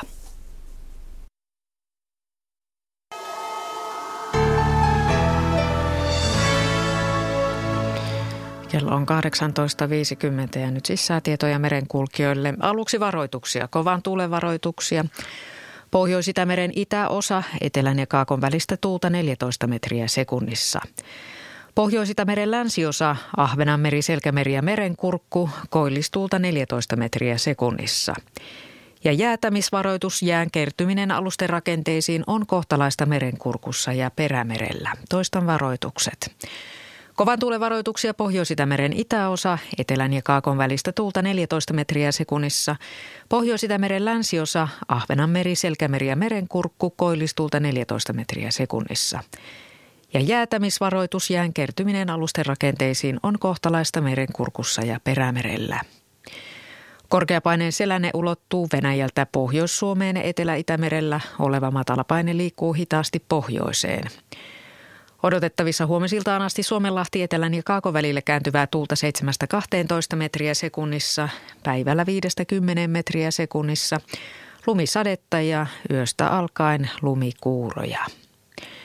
Pohjois-Itämeren itäosa etelän ja kaakon välille kääntyvää tuulta 7-12 metriä sekunnissa, aamulla paikoin ylimmillään 14 metriä sekunnissa. Lumisadetta, yöstä alkaen lumikuuroja. Pohjois-Itämeren länsiosa koillisen puoleista tuulta 9-14 metriä sekunnissa, yöllä etelän ja kaakon välille kääntyvää tuulta 7-12 metriä sekunnissa. Päivällä tuuli kääntyy luoteeseen, lumisadetta, yöstä alkaen lumikuuroja. Ahvenanmeri koillisen puoleista tuulta 9-14 metriä sekunnissa, yöllä heikkenevää, aamulla suunnaltaan vaihtelevaa tuulta 3-8 metriä sekunnissa, päivällä luoteeseen kääntyvää tuulta ajoittain lumisadetta. Saaristomeri koillisen puolesta tuulta 7-12 metriä sekunnissa, yöllä etelän ja kaakon välille kääntyvää tuulta, lumisadetta, yöstä alkaen lumikuuroja. Selkämeren eteläosa koillisen puoleista tuulta 7-12, paikoin ylimmillään 14 metriä sekunnissa. Yöllä etelän ja kaakon välille kääntyvää tuulta 6-11 metriä sekunnissa. Huomenna 8-13 metriä sekunnissa ajoittain lumisadetta. Selkämeren pohjoisosa ja meren kurkkukoillisen puolesta tuulta 6-11, yöllä paikoin ylimmillään 14 metriä sekunnissa. Aamulla tai aamupäivällä tuuli kääntyy kaakkoon, ajoittain lumisadetta. Perämeri voimistuvaa idän ja koillisen välistä tuulta yöllä 7-12 metriä sekunnissa, huomenna kaakkoon kääntyvää tuulta 4-9 metriä sekunnissa ja etelästä alkaen lumisadetta. Ja vielä Saimaa kaakkoon kääntyvää tuulta 3-8 metriä sekunnissa, ajoittain lumisadetta. Ja odotettavissa keskiviikkoilasta torstai-iltaan Suomenlahti, Pohjois-Itämeren itäosa, Saaristomeri ja Pohjanlahti. Etelän ja idän välistä tuulta alle 14 metriä sekunnissa, Pohjois-Itämeren länsiosa ja Ahvenanmeri, pohjoisen ja idän välistä tuulta alle 10 metriä sekunnissa. Ja säätietojen rannikkoasemilta kello 17. Haapasaaressa lämpötila 0 astetta, tuuli itäkaakosta 10 metriä sekunnissa, heikkoa vesisadetta ja näkyvyys 5 kilometriä. Kotkarankki miinus 1, itäkoillinen 9, Orrengrund 0, itä 9, Emäsalo miinus 4, koillinen 7, Kalvoragrund lämpötila 0 astetta, muut tiedot puuttuvat. Eesti luoto tuulikoillisesta 7 metriä sekunnissa, Harmaja miinus 3, itäkoillinen 8, heikkoa lumisadetta 2 kilometriä. Mäkiluoto miinus 2, koillinen 14, Bogassär miinus 3, itäkoillinen 9, heikkoa lumisadetta 1 kilometri. Jussarö miinus 4, koillinen 9, heikkoa lumisadetta 1 kilometri, Hankotuliniemi miinus 4, koillinen 8. Russarö lämpötila miinus 4 astetta, muut tiedot puuttuvat. Venö miinus 5, koillinen 9, Yyttö miinus 3, koillinen 13 pilvistä. Buuksär miinus 2, pohjoinen 14. Ristna miinus neljä, itä yksi, heikkoa lumisadetta seitsemän kilometriä. Kotskasandö nolla, koillinen yhdeksän, heikkoa lumisadetta neljä kilometriä. Rajakari miinus viisi, koillinen kymmenen. Fagerholm miinus viisi, pohjoiskollinen seitsemän, Kymlingen miinus viisi, kollinen kahdeksan, heikkoa lumisadetta kaksi kilometriä. Nyhamn miinus kolme, kollinen yksitoista, Märket miinus yksi, pohjoiskollinen seitsemäntoista.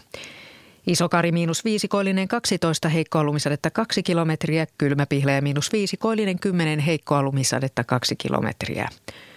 Tahkoluuto miinus 6, pohjoiskoillinen 7, heikkoa lumisadetta 4 kilometriä. Kristiinan kaupunki Karhusaari miinus 7, koillinen 7. Breitschääret miinus 9, itäkoillinen 5. Strömningspooran miinus 5, itäkoillinen 3, Valassaaret tiedot puuttuvat. Kalla miinus 8, itäkoillinen 2, Tankkar miinus 6, itäkoillinen 5, pilvistä 30, Hulkokalla miinus 5, itä 5. Nahkiainen miinus 6, itä 4, Raahe miinus 7, itä 3, 26 kilometriä. Oulun Vihreä saari miinus 7, itä 3, 35 kilometriä. Marjaniemi miinus 7, itä 6, pilvistä 18.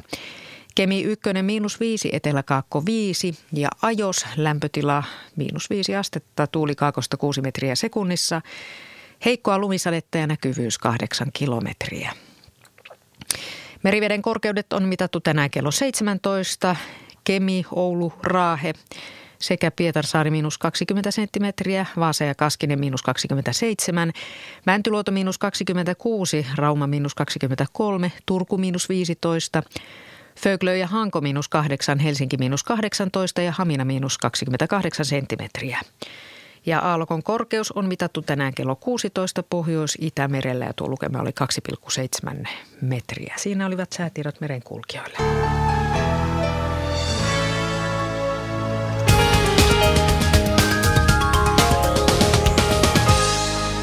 Liikennetiedotetta tie 65 välillä Tampereen virrat, Ylöjärvi Tampereelta noin 42 kilometriä virtojen suuntaan tarkempi paikka Parkkuun tien haara ensitietoa liikenneonnettomuudesta. Siis tie 65 välillä Tampereen virrat, tarkempi paikka Parkkuun tien haara ensitietoa liikenneonnettomuudesta. Sitten tie 4 Lahden väylä, Helsingistä noin 14 kilometriä Lahden suuntaan. Tarkempi paikka välillä Porvon väylän liittymä, Kehä Kolmosen liittymä. Onnettomuuspaikan pelastus- ja raivaustyöt käynnissä. Yksi ajokaista on suljettu liikenteeltä ja haittaa on ajosuunnassa Lahteen päin. Siis tarkempi paikka välillä Porvoväylän liittymä, Kehä Kolmosen liittymä. Onnettomuuspaikan pelastus- ja raivaustyöt käynnissä. Yksi ajokaista on suljettu liikenteeltä ja haittaa on ajosuunnassa Lahteen päin. Ja tie 4 rantaväylä Jyväskylä tarkempi paikka. Jyväskylä Tourulan eritaso liittymä Vaajakosken suuntaan menevällä rampilla. Siellä on äh, rekka ajanut tojaan ja poliisi pyytää alentamaan ajonopeutta tapahtuma paikalla. Poliisi on paikalla ohjaamassa liikennettä. Tarkempi paikka Jyväskylä Tourunan eritaso liittymä Vaajakosken suuntaan menevällä rampilla. Poliisi pyytää alentamaan ajonopeutta tapahtumapaikalla, jossa rekka on ajanut ojaan ja poliisi on siellä paikalla ohjaamassa liikennettä.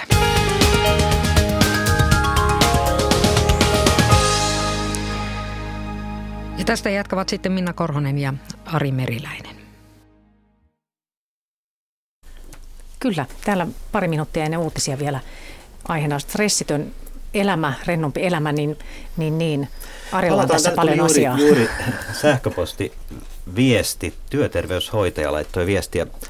Hän kuunteli tuota Timon aikaisempaa yrittäjä Timon mielipidettä. Timo otti esille asian, jota en ole hoksannut nähdäkään. Työterveyshoitajana törmään todella usein työntekijöiden tyytymättömyyteen siihen, ettei esimieheltä saa koskaan kiitosta, moitetta vain jos jotain. Timo puhui työntekijän kiitoksesta esimiehille. En ole koskaan tajunnut kysyä työntekijältä, onko hän koskaan antanut positiivista palautetta esimiehille. Jatkossa aion ottaa asian puheeksi. Ihan vain sanallinen kiitos, hyvä palaute on ihan uskomattoman tärkeä ilmapiirille, eikä maksa mitään. En tarkoita tyhjän kehumista, mutta kun kokee jonkun tehneen jotain hyvin, sen sanominen ääneen antaa hyvän mielen molemmille osapuolille. Näin työterveyshoitaja kommentoi tuota työhyvinvointikeskustelua. Niin, niin kuin ei sitä osaa sitten sanoakaan aina ehkä. Niin ja juuri näin päin. Mm. Että... Niin, näin, näin päin nimenomaan. Molemmin puolin pitäisi olla. Mutta että Miten lyhyesti tähän kommenttia? Myönteinen palaute on aina motivoivampaa ja vie eteenpäin paremmin kuin kriittinen negatiivinen palaute. Että sen suhde pitäisi olla viiden suhde yhteen, eli paljon enemmän myönteistä palautetta toisillemme kuin sitä kielteistä. Mm. Eikä se auta, että ajattelee mielessä, että se on sama kuin ei mitään olisikaan. Mm. Niin ja mun mielestä suomalaisilla on valitettavasti se, että sit pitää olla jotain ihmeellistä tapahtunut, että saa palautetta. Että se voi riittää, että aiku kiva jotakin, mm. hyvinkin yksinkertaisesti. Se ei ole lisää sitä myönteisyyttä. Mm. Niin, eikä epäile, että siinä on mm. joku koira häntä, tai siis niin. ketun häntä taskussa. Niin, ihminen ihmistä kohdataan niin, niin justiin, työpaikoilla, just. niin, kyllä, niin kuin kyllä. Timokin, Timokin kohdaltaan toivoi. Mutta nyt alkaa olla uutisten aika, eikö näin? Kyllä.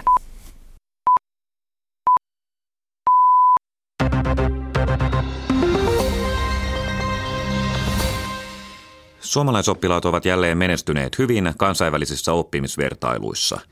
Uusien tutkimustulosten mukaan neljännen luokan oppilaat sijoittuvat Aasian maiden kanssa maailman kärkijoukkoon niin lukutaidossa, matematiikassa kuin luonnontieteissäkin. Myös kahdeksasluokkalaiset menestyvät hyvin matematiikassa ja luonnontieteissä. Vertailuissa pärjänneet aasialaislapset ja suomalaislapset eivät kuitenkaan ole motivoituneita opiskeluunsa. Yliopiston lehtori Sari Sulkunen Jyväskylän yliopistosta. Varmaan mitään yksiselitteistä vastausta ei voi antaa, mutta se varmasti liittyy paitsi pedagogisiin ratkaisuihin, niin semmoiseen tietynlaiseen niin kuin työnteon malliin ja mentaliteettiin, että, että voisi ajatella, että näille maille yhteistä on se semmoinen niin kuin totinen, totinen työnteon malli ja erityisesti Aasian maissa tietysti jo se ajan käyttö, jota lapset joutuvat tai haluavat käyttää oppimiseen liittyen, niin on merkki siitä. Toisaalta sitten on varmasti myöskin niin, että se kouluopetus on tietyllä lailla tieto- ja taitotavoitteisiin orientoitunut, ja ne pedagogiset ratkaisut panostavat siihen puoleen. Ja ehkä sitten tämä kiinnostus, asenne, motivaatiotekijät, niin niihin ei niin paljon sitten opetuksessa kiinnitetä huomiota. Suomalaisyritysten työnantajat suhtautuvat työvoiman määrän lisäämiseen aiempaa valoisammin. Henkilöstöalan yrityksen Manpowerin työmarkkinabarometrin mukaan työnantajista 9 prosenttia odottaa lisäävänsä henkilökuntaa ensi vuoden ensimmäisellä neljänneksellä. 5 prosenttia odottaa vähentävänsä henkilökuntaa. Edelliseen vuosineljännekseen verrattuna arviot työllistämisnäkymistä vahvistuivat selvästi. Syyriasta on painut maan rajojen ulkopuolelle taisteluja jo puoli miljoonaa ihmistä. YK on pakolaisjärjestön UNHCRn luvussa ovat mukana Libanonissa, Jordaniassa, Irakissa, Turkissa ja Pohjois-Afrikan alueella olevat kansainvälistä apua tarvitsevat Syyrian pakolaiset. Säätiedotus. Maan etelä- ja keskiosassa pilvistä ja lumisadetta, yöllä ja aamulla enää paikoin lumikuuroja. Lämpötila on yöstä alkaen plus yhdestä miinus kuuteen astetta. Pohjois-Pohjanmaalla Kainuussa sekä Etelä- ja Keskilapissa pilvistä ja etelästä alkaen lumisadetta, päivällä vain paikoin. Pakkasta on huomenna 30 astetta.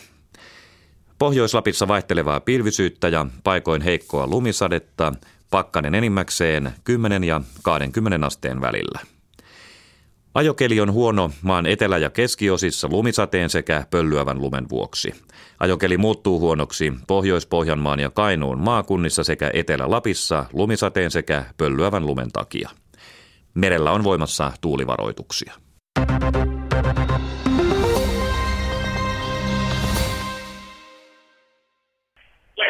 Ja nyt vuoro on Urheiluradio, toimittajana Simo Leinunen.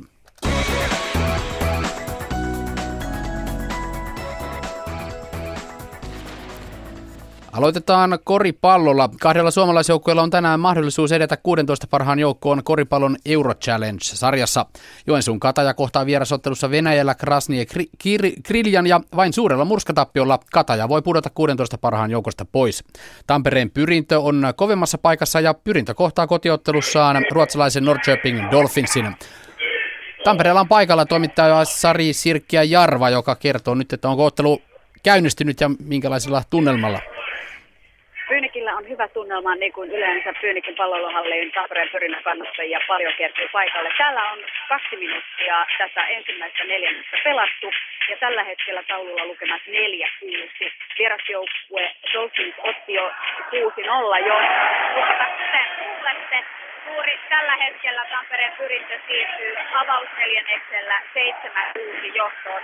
Asetelmathan ovat mielenkiintoiset. Kuka olisi tiennyt, että juuri marraskuun ottelun se 11 pistettä tappiossa koituisi ja löytyisi edessä näinkin täsmällisesti. Nimittäin jos pyrintö kaataisi Norrköpingin 11 pisteellä ja vastaavasti Södertälje häviäisi tänään, Tampereen pyrintö etenisi Eurochallenge liikassa 16 parhaan joukkoon. Muuten sitten tässä on niin monimutkaista matematiikkaa sijoitusten suhteen, mutta tosiaan 11 pisteen voittoa tai vähän enemmänkin sisäpyynikillä tänä iltana Tampereen pyrintö hakee ja johtaa siis nyt heti ottelun alussa yhdellä pisteellä Korein seitsemän. Kiitokset Sarille sinne Tampereelle. Seurataan tuota ottelua sitten äh, seuraavissa lähetyksissämme. Kotimaisessa korisliigassa on käynnissä yksi ottelu. Salon Vilpas pelaa kotonaan Loimaa Bisonsia vastaan ja 16 minuuttia on pelattu. Bisons johtaa siellä vierasjohdossa siis 25-15. Sitten jääkiekkoa. Kai Suikkanen palaa kahden vuoden tauon jälkeen Turun palloseuran päävalmentajaksi.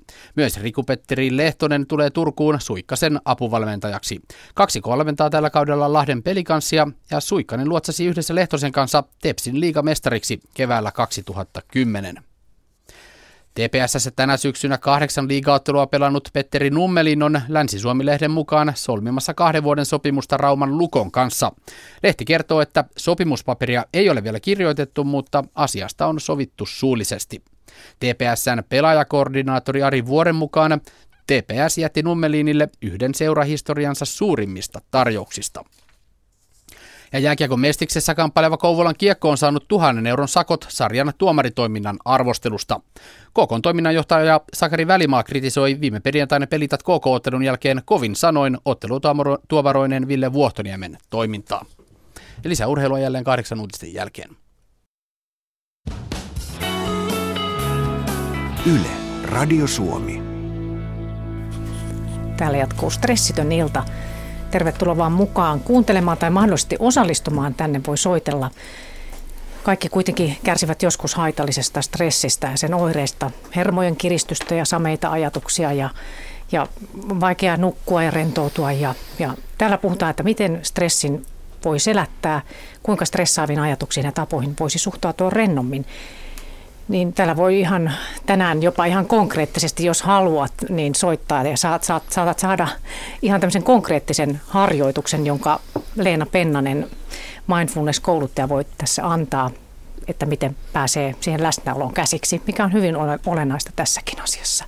Sanopa Leena ihan lyhyesti, mikä siinä on olennaista, ettei pelotella ainakaan liikaa. Ei, niin, joo, just, että joutuu että se ei ole mitään, Niin, että se ei ole mikään Ei, mä ajattelin kutsua vaan tai antaa kokemuksen siitä, mitä tarkoittaa olla tässä hetkessä, etenkin silloin, jos on hirveän stressaava mm. hetki itsellä, koska kun se kyky löytyy olla siinä tilanteessa, siinä hetkessä, ja se, niin se alkaa vähiten kasvaa arkeen niihin erilaisiin tilanteisiin. Ja se on se tärkeä, se, mitä harjoittelu tuottaa. Kyllä. Ja se ei ole niin selvä sekään, että mikä on läsnä olemista, niin, koska se... jo moni ajattelee, että no mähän on tässä läsnä, Näin mutta on. se on vähän ehkä eri juttu. Mm.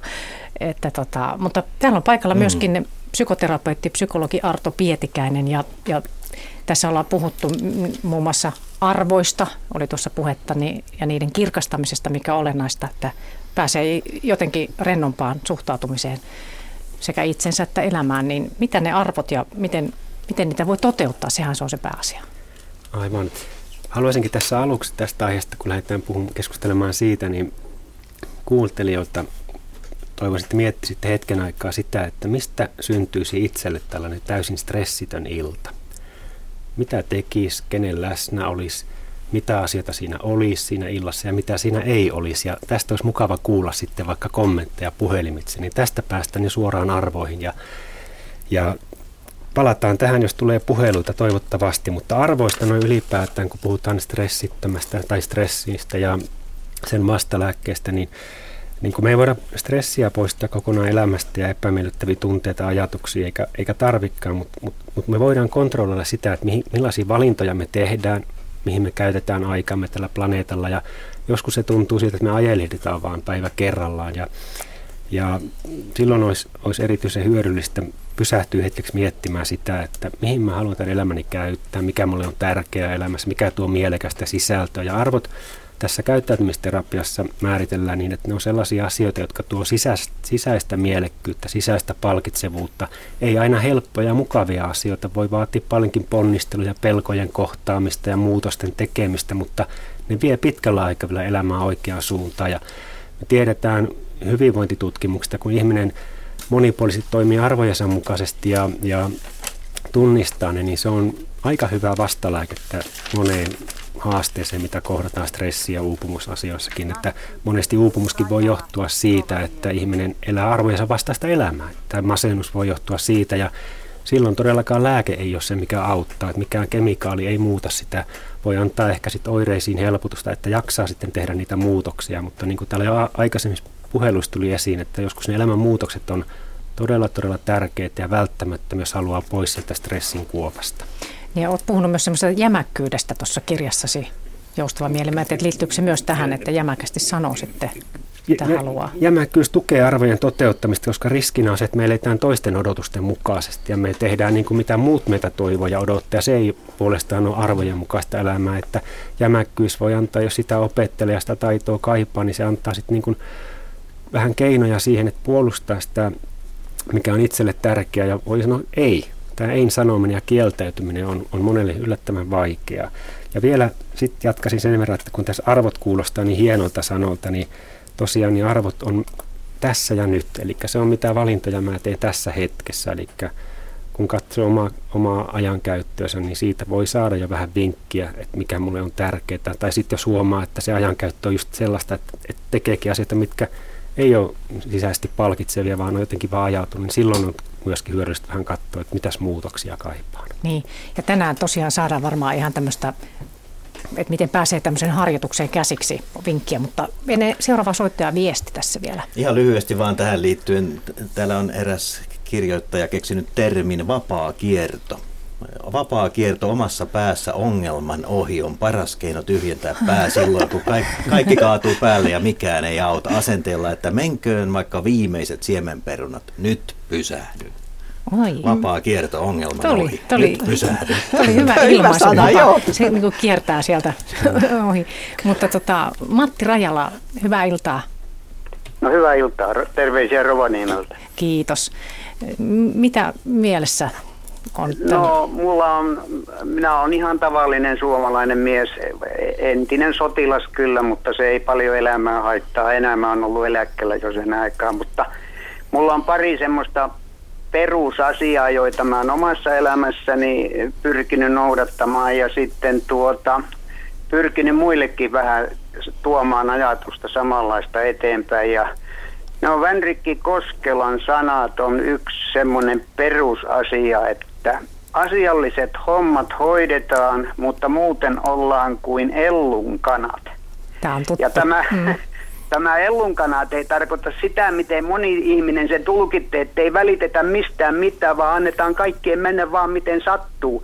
Vaan tämä on jonkun suomalaisen kirjailijan jossakin novellissa vai missä lienee, mutta se tarkoittaa sellaista emäntää, jolla oli kanoja ja hän ei laittanut häkkiä sinne ympä, siitä raken sen kanalan ympärille, vaan ne kanat sai kesällä tepastella siellä tontilla vapaasti, minne ne haluaisi mennä kaivaa onkimatoja tai toukkia tai mitä löysi. Ei ne mennyt kumminkaan siitä kodin piiristä pois. Ja semmoinen elämäntapa niin ihmiselle, että ei panna tuommoisia häkkejä eikä kahleita eikä muita elämälle, vaan annetaan kaiken mennä. Ja sitten tämä asialliset hommat hoidetaan – se tarkoittaa esimerkiksi sitä, että kuorma-auton kuljettaja huolehtii siitä, että moottorissa on öljyä ja renkaissa on ilmaa, kun se lähtee aamulla töihin. Ja eläkeläisellä sitä, että tuota, kun lumiaura tulee ja sulkee tuon liittymän tuosta, niin pitää lähteä kolaamaan ja lapioimaan se pois. Se kuuluu näihin asiallisiin hommiin.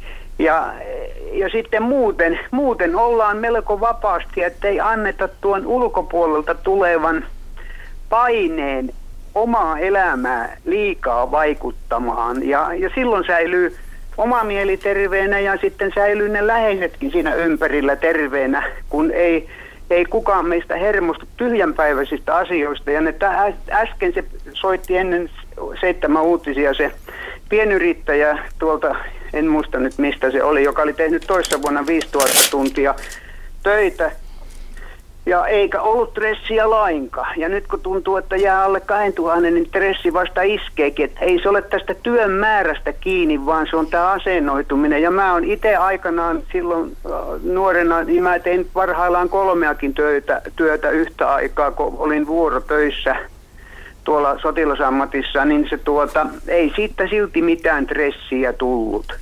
Ja sitten tämä nuorille, tämä nuoria on yrittänyt opastaa koululaisia ja ylioppilaita, varsinkin ylioppilaille, joillekin, jos on tunnollinen luonne, niin saattaa tulla hirvittävät paineet joko perheen puolesta tai kavereiden puolesta onnistua näissä ylioppilaskirjoituksissa. Se sama koskee jo mitä, mitä koulua vaan, kun päästötodistusta ollaan hommaamassa, niin mä oon käyttänyt näitä nuoria, yrittänyt opastaa sillä lailla, että on paljon parempi nauraen saatu kahdeksi koko itkien saatu ysi. Mm. Eli nautitaan siitä tuloksesta. Ja jos oppilas saa, onhan sitten ylioppilas tai muuta, niin jos hän saa kahdeksiko, niin silloin voi sanoa, että asialliset hommat on hoidettu, mutta muuten on saatettu olla ellun kanat, koska ei tullut sitä kasia parempaa, mutta, mutta kumminkin minusta se on jo aika hyvä suoritus, eli pitäisi oppia tyytymään siihen, minkä noin kohtuudella saa, eikä anna muiden ihmisten vaikuttaa siihen omaan suoritukseen. Mm. Tuossa tulee mieleen, että mitä puhuit, niin just, että itsehän ne rajansa asettaa elämälle. Kyllä, nimenomaan joo. Kyllä se on just se, että tai se oikeastaan ne rajat, jos on, jos on sellainen luonne, joka ei oikein ole riittävän siis itse varma, niin se tuota, ne paineet tulee tuolta ulkopuolelta. Ne asettaa ne, ne rajat, että, että tuota, niin sun pitää tällä lailla tehdä tai näin onnistua. Mm, tai ja siitä tulee hirviä stressi. Mm. Kyllä. Tällä tota, asiantuntijat varmaan jotain kommenttia tässä sitten. Se, mistä sä Matti puhut, on oikeastaan, kun mä kuuntelin sua, niin mitä mä, missä mä törmään työssäni useasti se, että ihmiset su, niin kuin suorittaa, ollaan siis suorittamisen pinteessä, että pitää saada kymppi, pitää pyrkiä tähän täydellisyyteen. Ja kun se jää mielen tilaksi, niin silloin se mieli ei ole niin kuin ellun kanat, että se voi Joo. välillä vaeltaa sinne tänne, vaan se, se on niin kuin pinteessä koko ajan. Ja se lähtee stressaamaan meitä tosi paljon, meidän kehoa, kun keho mieli ajatellaan, että se on yhteys, niin, mm-hmm. niin silloin, silloin rupeaa nämä stressioireet lisääntymään. Varmaan itse kritiikki on hurjaa Kyllä. Tällaisessa. Ja pitäisi päästä paremmin ja ei tämäkään ei riitä. Ja, mm. niin silloin... Nimenomaan ja, ja, ja sitten kun työelämässäkin on niin, että se työtoverit saattaa luoda jo siinä ympärillä sitä stressiä, että että tuota, pyst, mä en pysty siihen, mitä nämä muut tässä tekee, mm. niin siitä tulee jollekin hirvittävä painolasti. Mm. Ja, niin. ja siitä pitäisi, siihen, siihen pitäisi osata o, o, niin kuin, oikealla lailla niin omaksua se asia, että se, se, emme ole kaikki samanlaisia ja kaikki ei pysty samanlaisiin suorituksiin, mutta se mitä mä korostan erittäin se paljon niin on se, että se asenne pitäisi olla kumminkin sillä lailla kohdalla, niin kuin mä nyt käytän tätä Vänrikki Koskela vertausta, se on minusta, minusta erittäin hyvä vertaus, jos sitä oikein syvällisemmin ajattelee – siitä, että kuinka, mitä kuuluu asiallisiin hommiin. Siihen ei kuulu justiin nämä, että rokkaa pantiin asettelemaan niitä kiviä sinne, taaskin tämä menee sinne tuntemattomaan, mutta Rokka koki, että se ei ole asiallista hommaa, että hän ei kiviä laita sinne polun ympärille. Ja minunkaan mielestäni se ei ole silloin, kun käydään sotaa, niin se ei ole todellakaan asiallista hommaa. Ja ja eikä Koskella sitä olisi vaatinutkaan, mutta Lammio vaati. Mm. Ja on sitten samanlaisia työnantajia on meillä – jotka vaatii työntekijöiltä taas esimerkiksi just rinnastettavissa olevaan asiaan, tähän kivien asetteluun tai johonkin tämmöiseen, niin se luo, se luo stressiä silloin. No jollekin se luo ja jollekin ei, koska niin, jollekin ei, joillekin ei, mutta mm. joillekin luo. Ja Mut... sitten tämä ellunkana homma on, se on erittäin hyvä vertaus just siitä, että kana ei lähde kotitontilta pois, vaan, vaan annetaan sen kaivaa matoja sieltä. Jos se nyt menee porkkana maahan, niin ei siinä nyt montaa porkkanaa pilalle mene, jos se jos se sieltä matoja hakee. Mutta kumminkin sillä kanalla on kesällä vapaus, se ei ole häkissä. Näin on. Ja tuo, ja tuo Vändekki, Vändekki ei kos, mulla, kos, ei mulla niin. tämä, nämä on ihan tavallisen, tämän, tavallisen ihmisen, ei ole mitään hienoja psykologisia koulutuksia eikä muuta, mutta elämä on seurannut 75 vuotta. Hienoa, hienoa kun soitit tänne ja kerroit, niin, niin, niin me jäämme täällä pohtimaan näitä ajatuksia. Kiitos Matti. Joo, se ei mitään, eikö hyvä illan jatkoa Kiitos kaikille. samoin. Hei hei. Joo, hei hei.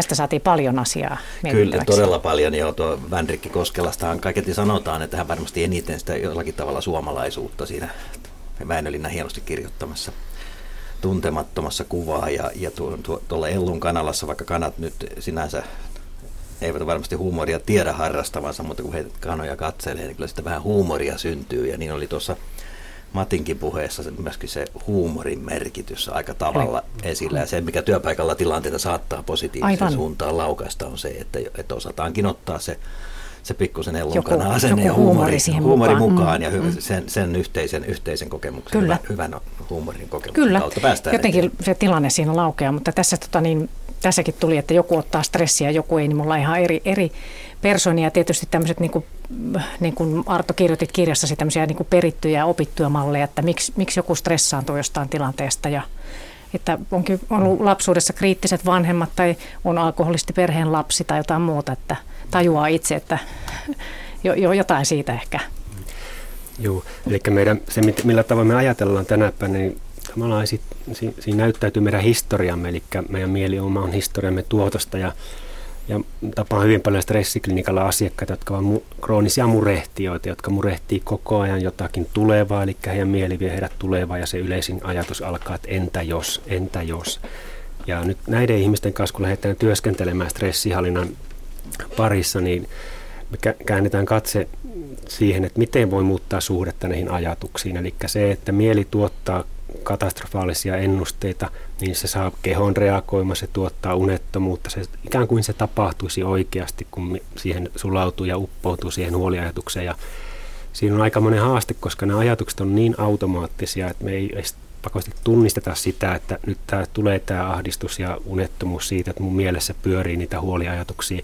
Siellä voi olla lähtökohtana jotain ulkoisen maailman vaikeita asioitakin pohjalta, mutta hyvin monesti myöskin, että meidän mieli niin kuin ennustaa tulevaa, jota ei ole vielä niin kuin tapahtunut. Ja sen takia tämä, juurikin tämä mindfulnessin harjoittelu on yksi aivan keskeinen kulmakivi, jos halutaan muuttaa suhdetta näihin ajatuksiin.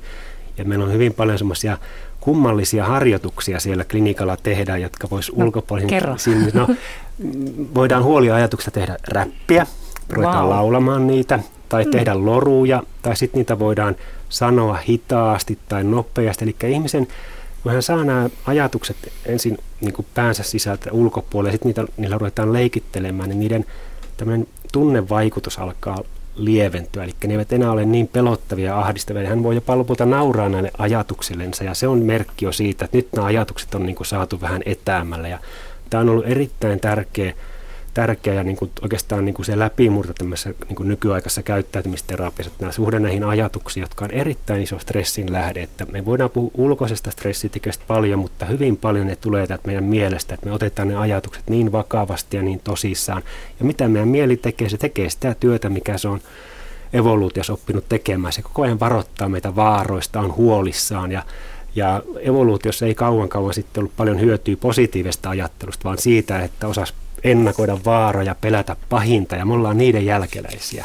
Ja nyt tämä suhde näihin ajatuksiin on se kiinnostava. Ja toi, toi että joku tämmöinen, niin kuin, että on arvioitu, että kaikista ajatuksistamme noin 80 prosenttia on arvostelevia ja negatiivisia, niin ei ole ihme sitten. Aivan. se on järkyttävää. Se on mielen taipumus.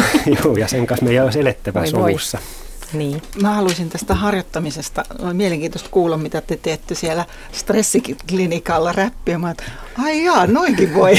että, että jos me siirrytään mindfulness-meditaatioharjoitukseen, niin siinä me asetutaan, kehitetään meidän mielen kyky olla sen kanssa, mitä on muuttamatta sitä mitenkään. Että me luodaan tilaa ja väljyyttä siihen. Me ruvetaan aistin kehoa, me aloitetaan kehosta – koska me ollaan niin paljon niissä meidän, meidän päässä, meidän ajatuksissa, että me, että me unohdetaan, että meillä on keho, että me palataan kehoon, ai tältä, tältä tuntuu hengitys. Ja, ja siinä, silloin kun me aina tuodaan takaisin huomioon hengitykseen, niin me automaattisesti päästetään siinä sekunnissa irti ajatuksissa, ajatuksista. Ja kun tämä toistuu, toistuu, toistuu, niin se ajatusten voima häviää ja me asettaudutaan silloin enemmän enemmän anteeksi, olemaan tässä ilman, että meidän täytyy muuttaa mitään. Ja aina vaan tuodaan huomio takaisin. Ja toi ihan lyhyesti vaan vielä, että, että jos on joku ajatus, mikä vaivaa, niin, niin että siihen voisi ottaa uuden suhtautumistavan ja, ja siis, että se ei vaikuta kehossa enää niin.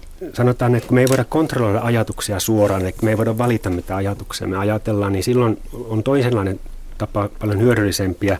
Tästä, mä otan yhden esimerkin nyt tästä harjoittelusta, eli puhutaan ajatusten eriyttämisestä ja voisi olla vaikka tällainen, että olisi, mulla olisi huomenna vaikka työpaikkahaastattelu ja se olisi mulle todella todella tärkeä, että mä se on, pääsin haastattelemaan, jännittää se tosi paljon, mun mieli alkaa syöttää jo ilta, iltaisella ajatuksella. Nyt en, epäonnistut. Niin, mm. epäonnistut, mä en selviä siitä, mä nolaan itseni, niin nyt tämän ihmisen kanssa jo ensimmäinen harjoitus, jossa hän niin pistää siihen alkuun tämän kuvauksen, että minulla on ajatus, että en selviä siitä. Minulla on ajatus, että mokaan täysin sen palaverin. Siinä etääntyy jo Niin, se. siinä etääntyy mm. siitä ajatuksesta ja huomaa, että tämä on vain mielen tuotos.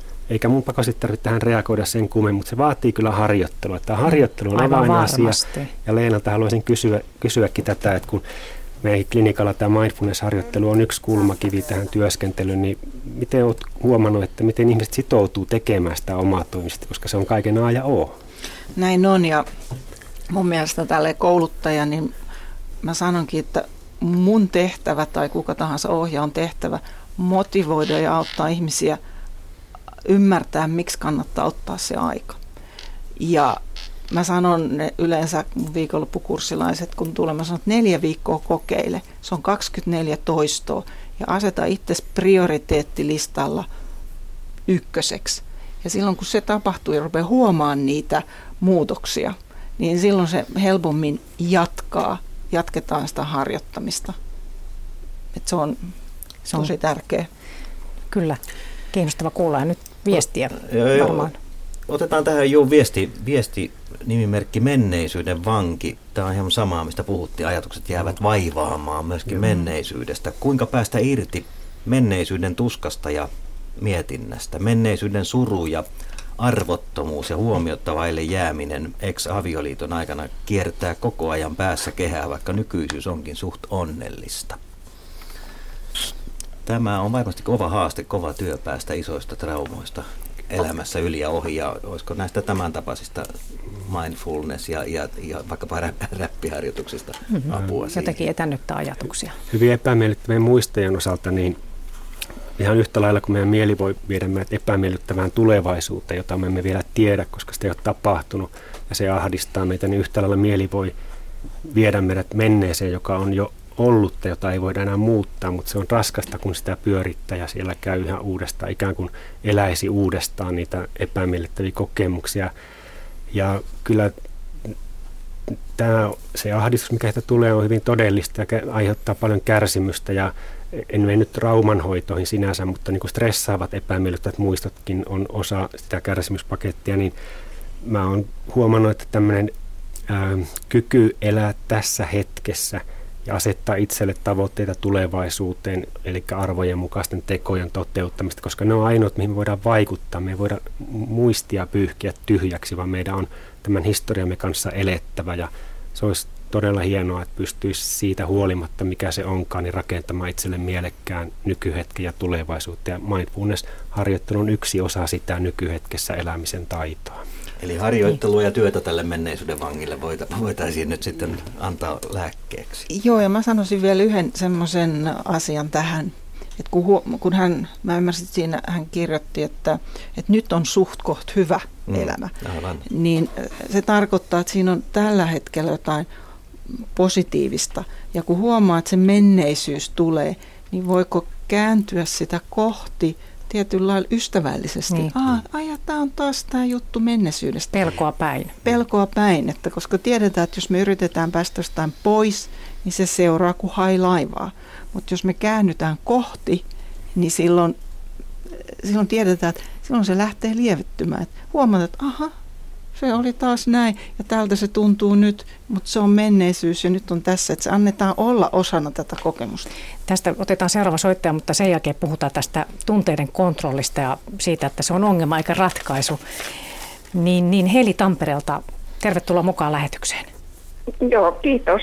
Joudut hetken aikaa odottelemaan, mutta nyt, nyt voit kertoa, että mitä tuumit niin, tämä aika huonosti kyllä nyt sopii tuon äskeisen soittajan puheenvuoroon, mutta mä niin on sitä mieltä, että stressi on elämän suola, että kun ihminen on stressaantunut, siis tai kokee stressiä, niin silloin hän saa jotain aikaiseksi.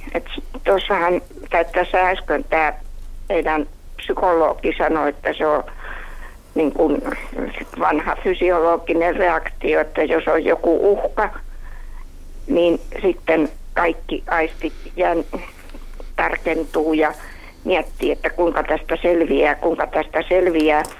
Ja tota, musta tämä stressitila on ihan samanlainen, vaikka tänä päivänä työs, työelämässä, niin se on allakka tai kello joka on se uhka ja ei ehdikään, ei mä kerkiäkään ja voi hyvänen aika. niin se stressi saa sen aikaiseksi, että, tai aikaan sen, että ryhtyykin siihen työhön.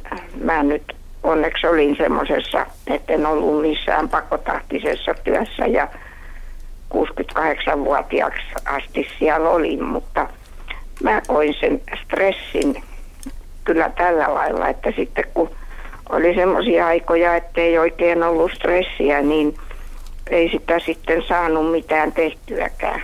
Niin, tämä on varmaan ihan olennaista muuten, että varmastikin tämä. Kyllä, viisas kommentti, koska tämmöinen optimaalinen stressitaso parantaa suorituksia. Se on ihan todettu monissa tutkimuksissakin. Joo, ja mulla oli sitten semmoinen hyvä stressinpurkukeino, joka, ja se oli puiden hakkaaminen. Sitä naiset vähän harrastaa, mutta kun niin kun käy semmoisen pöllin kimppuun, niin siinä niin kuin voi sanoa, että noi maiset murheet unohtuu, että kun yrittää saada sitä pölliä halki. Varmasti. Ja varsinkin talvisaikaan, mulla on mökki tuossa vähän parinkymmenen kilometrin päässä, niin mä aina menin sinne sitten talvella ja kun ei ollut tietä, niin sitten mä hiihdin sinne mökille. Ja sitten mä hakkasin niitä jäisiä pöllejä ja voi että se rentoutti. Harmi vaan, kun kaikki ei pääse semmoiseen hommaan niin kuin nykyaikana. Ei niin, se on kyllä harmi. Ja semmoiset semmoisille miehille, joita mä sanoin, joille mä sanonut, että mä rentoudun hakkaamalla halkoja, niin ne on ihan kauhuissa, että voi voi, että mä oon pikkupoikana joutunut niin kauheasti halkoja hakkaan, että vapaaehtoisesti hakkaa enää ikinä. Jahas. Hyvä keino siinä sitten. Joo, ja tuon voi kyllä jakaa. Itse tykkää halkojen hakkaamisesta loman aikana varsinkin, kun, kun ei ihan liian suureksi ja ympärivuotiseksi urakka niin. keräänny. Niin, kyllä se, se on ihan vapaaehtoista. Ja tuommoinen ihan puu ja luonnon elementit, joiden keskellä siinä ollaan ja käsitellään. Niin, niin työnjälki näkyy ihan varmasti. Työnjälki mitä, näkyy ja mitä... puu, puu on hieno ma- raaka-aine myöskin. Niin, ja kun se varsinkin jäätyneenä, niin sitten se halkee niin hienosti. Aivan. Kuuluu hieno ääni. Se on, se on uskomattoman upeata jo se tunne, kun naksahtaa oikein kevy- kevyesti halki. Näin tämmöisiä stressikokemuksia, että se on positiivinen asia ollut, mutta ei se nyt saa liikaa rasittaa mieltä tai ei saa liialliseksi tulla. Mutta sitten ihan tuommoinen fyysinen ponnistus, niin mm-hmm. Hiihtäminen on kanssa, hiihtelee luonnossa. Joo, niin. liikunta yleensäkin. Ja, niin. Joo, hienoja näkökulmia mielekkääseen elämään. Ja mä tästä puiden hakkaamisesta käyttäisin vielä tämmöistä, tuli mieleen tämmöinen vertauskuva, että jos meidän elämä olisi vähän niin kuin keittiö, jossa on maustehylly, ja se maustehyllyssä olisi tämmöisiä, ne maustepurkit olisi niin kuin niitä tekoja, jotka tie, tietää, että ne on niitä mun arvojen mukaisia pieniä tai isompia tekoja, että voisi joka päivä maustehyllystä ottaa jonkun teon ja ripsauttaa sitä, saa vähän makua omaan elämäänsä, eli sitä elinvoimaisuutta mistä puhutaan. Tuo puiden hakkaaminen ilmeisesti oli, on ollut sellainen maustehyllyn oikein mieluisa mauste, joka on tullut elämään sellaista mukavaa, mukavaa rentoutta. Ja toivon, että jokaisella meistä olisi tällainen vertauskuvallinen maustehylly, josta voisi joka päivä valita muutamia mausteita, joko semmoisia, mitkä on kovia aktiivisia, tai sitten semmoisia, että on vain jouten, kuuntelee musiikkia, tekee meditaatioharjoituksia, voisi olla yksi mauste, tai sitten lähtee kävelylle metsään, että tämmöisiä tekoja, pieniä tekoja, jotka on helposti toteutettavia, niin toivoisin, että se maustehyllyssä olisi meillä kaikilla. Niin, no näillä eväillä mä olin 68-vuotiaaksi asti töissä. Aivan, no niin. aivan. Hyvä. Hyviä motteja sinne hakattavaksi niin. vielä tulevaisuuteen. Kiitoksia soitosta. No, olkaa hyvä. Kiitos, hei hei. Hei hei. Täällä voisi ottaa muutaman ota, mausteen, kun näistä mausteista ota tuli, mausteita. tuli puhetta. Vähän. Henkilö, Katsi, joka työskentelee meluisassa avo, avokonttorissa, jossa monta kymmentä ihmistä istuu. Meteli on melkoinen. Minun paras kaverini on töissä MP3-soitin. Kuulokkeet korville helpottaa. Ja sitten sekin, että, että hän asuu maaseudulla. Meillä on hevosia, koiria ja kissoja. Nuo eläimet ovat opettaneet, ettei kannata ihan heti hötkyillä, kun pipoa kiristää. Eikö näin? Joo. Eläimistä varmaan voidaan tosi Eläimet paljon saada on. näitä mausteita elämään eläimet on elämän suola.